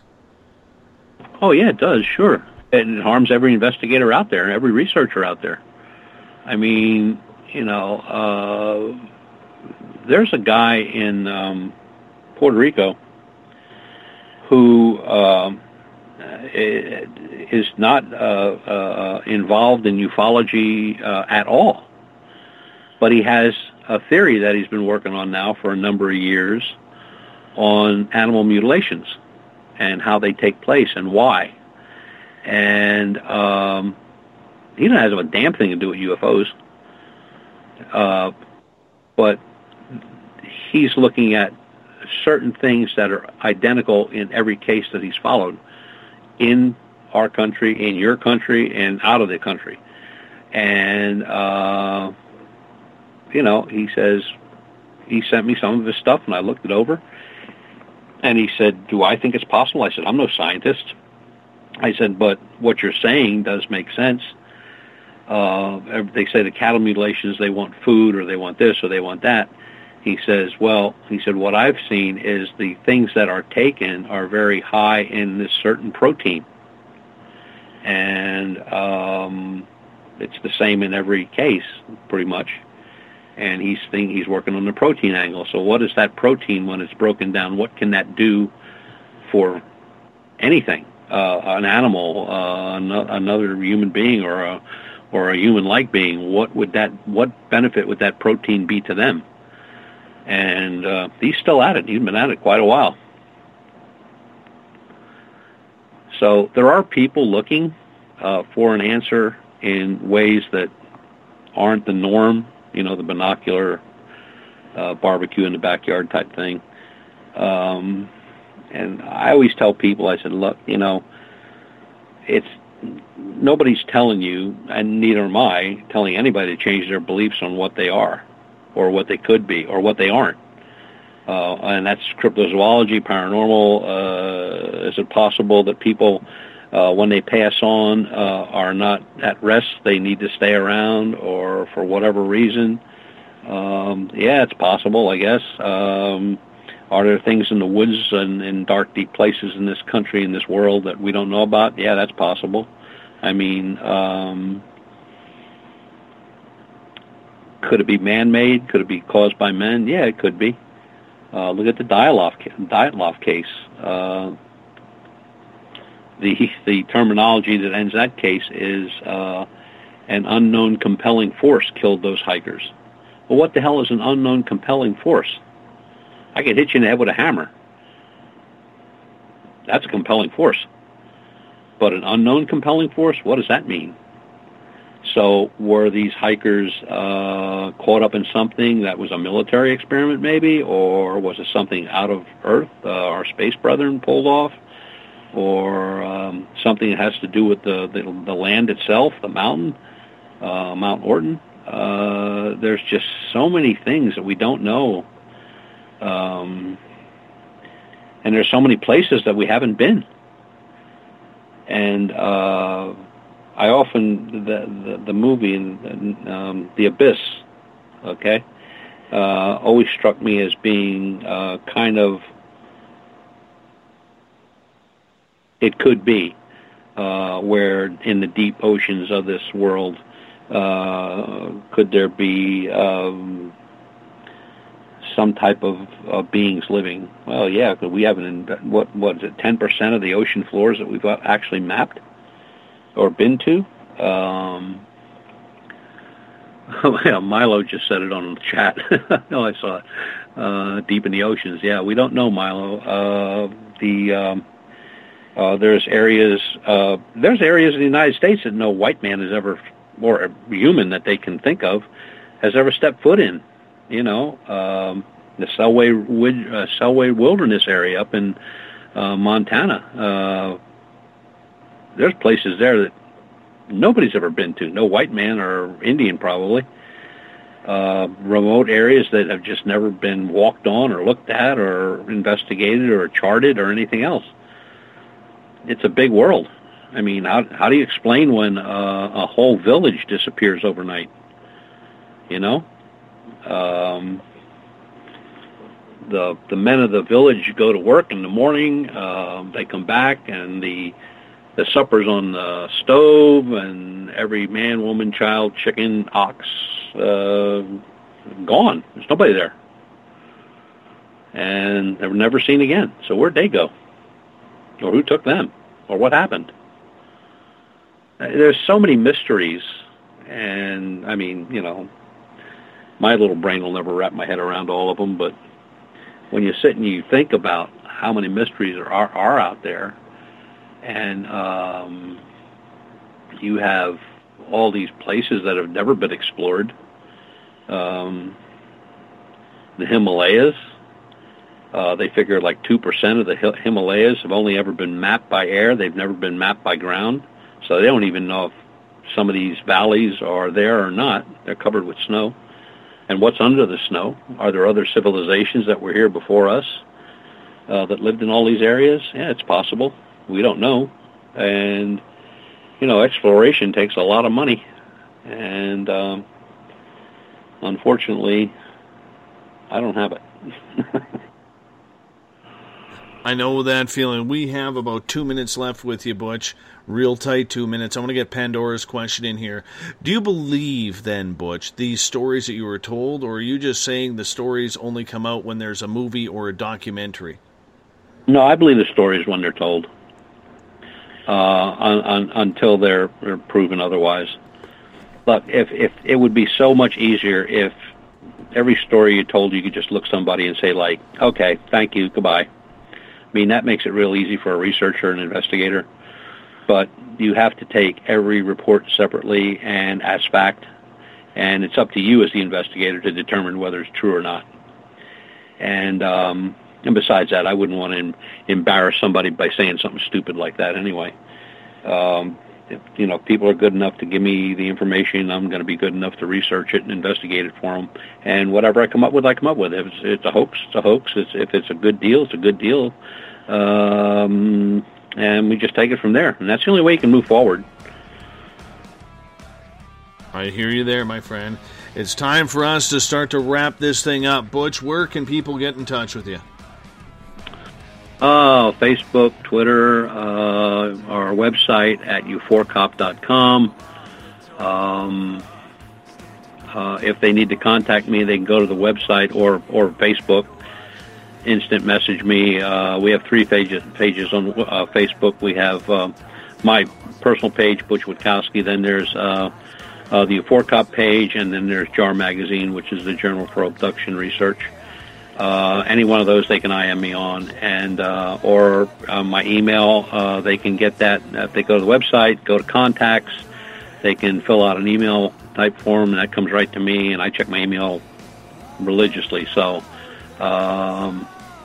if they need a phone call or they got something going, they can get a hold of me, and I'm ready to rock. Right on. And of course, you will be back on Spaced Out Radio on June 26th. Hard to believe another month has gone by, my friend. Yeah, it goes by fast, doesn't it? Absolutely. You hold on a second here. I got to wrap things up. If you're listening in on the terrestrial radio side, you hear Mr. Ron Bumblefoot Thal rocking in the background. Bumblefoot is the official music of Spaced Out Radio. He rocks us in and takes us home every single night right here on the mighty SOR. We want to welcome and say thank you to everyone at WQEE 99 Rock the Key for letting us be part of your nights. Same as on the United Public Radio Network, Revolution Radio, KTLK, and so much more. We're having a lot of fun here. Remember, go to our website, spacedoutradio.com, where you can find a number of features. A number. Instead of saying plethora, I said a number of features. Our brand new store, where you can get yourself a t-shirt, join the SOR Space Travelers Club, read the Inquirer. As well, I want to thank my team, Lana Scott, personal assistant, Everett Themer, and Eric Markham from The Encounter Online, Jolene Lammers, web design, Catherine James on social media, Bob Davis, our great intro voice, Kim Gandy, director of business management, and Thomas McGowan in sales. Good to have you all with us. Thank you so much. Remember, friends, tell a friend, because we own the night together. Mr. Bumblefoot, take us home.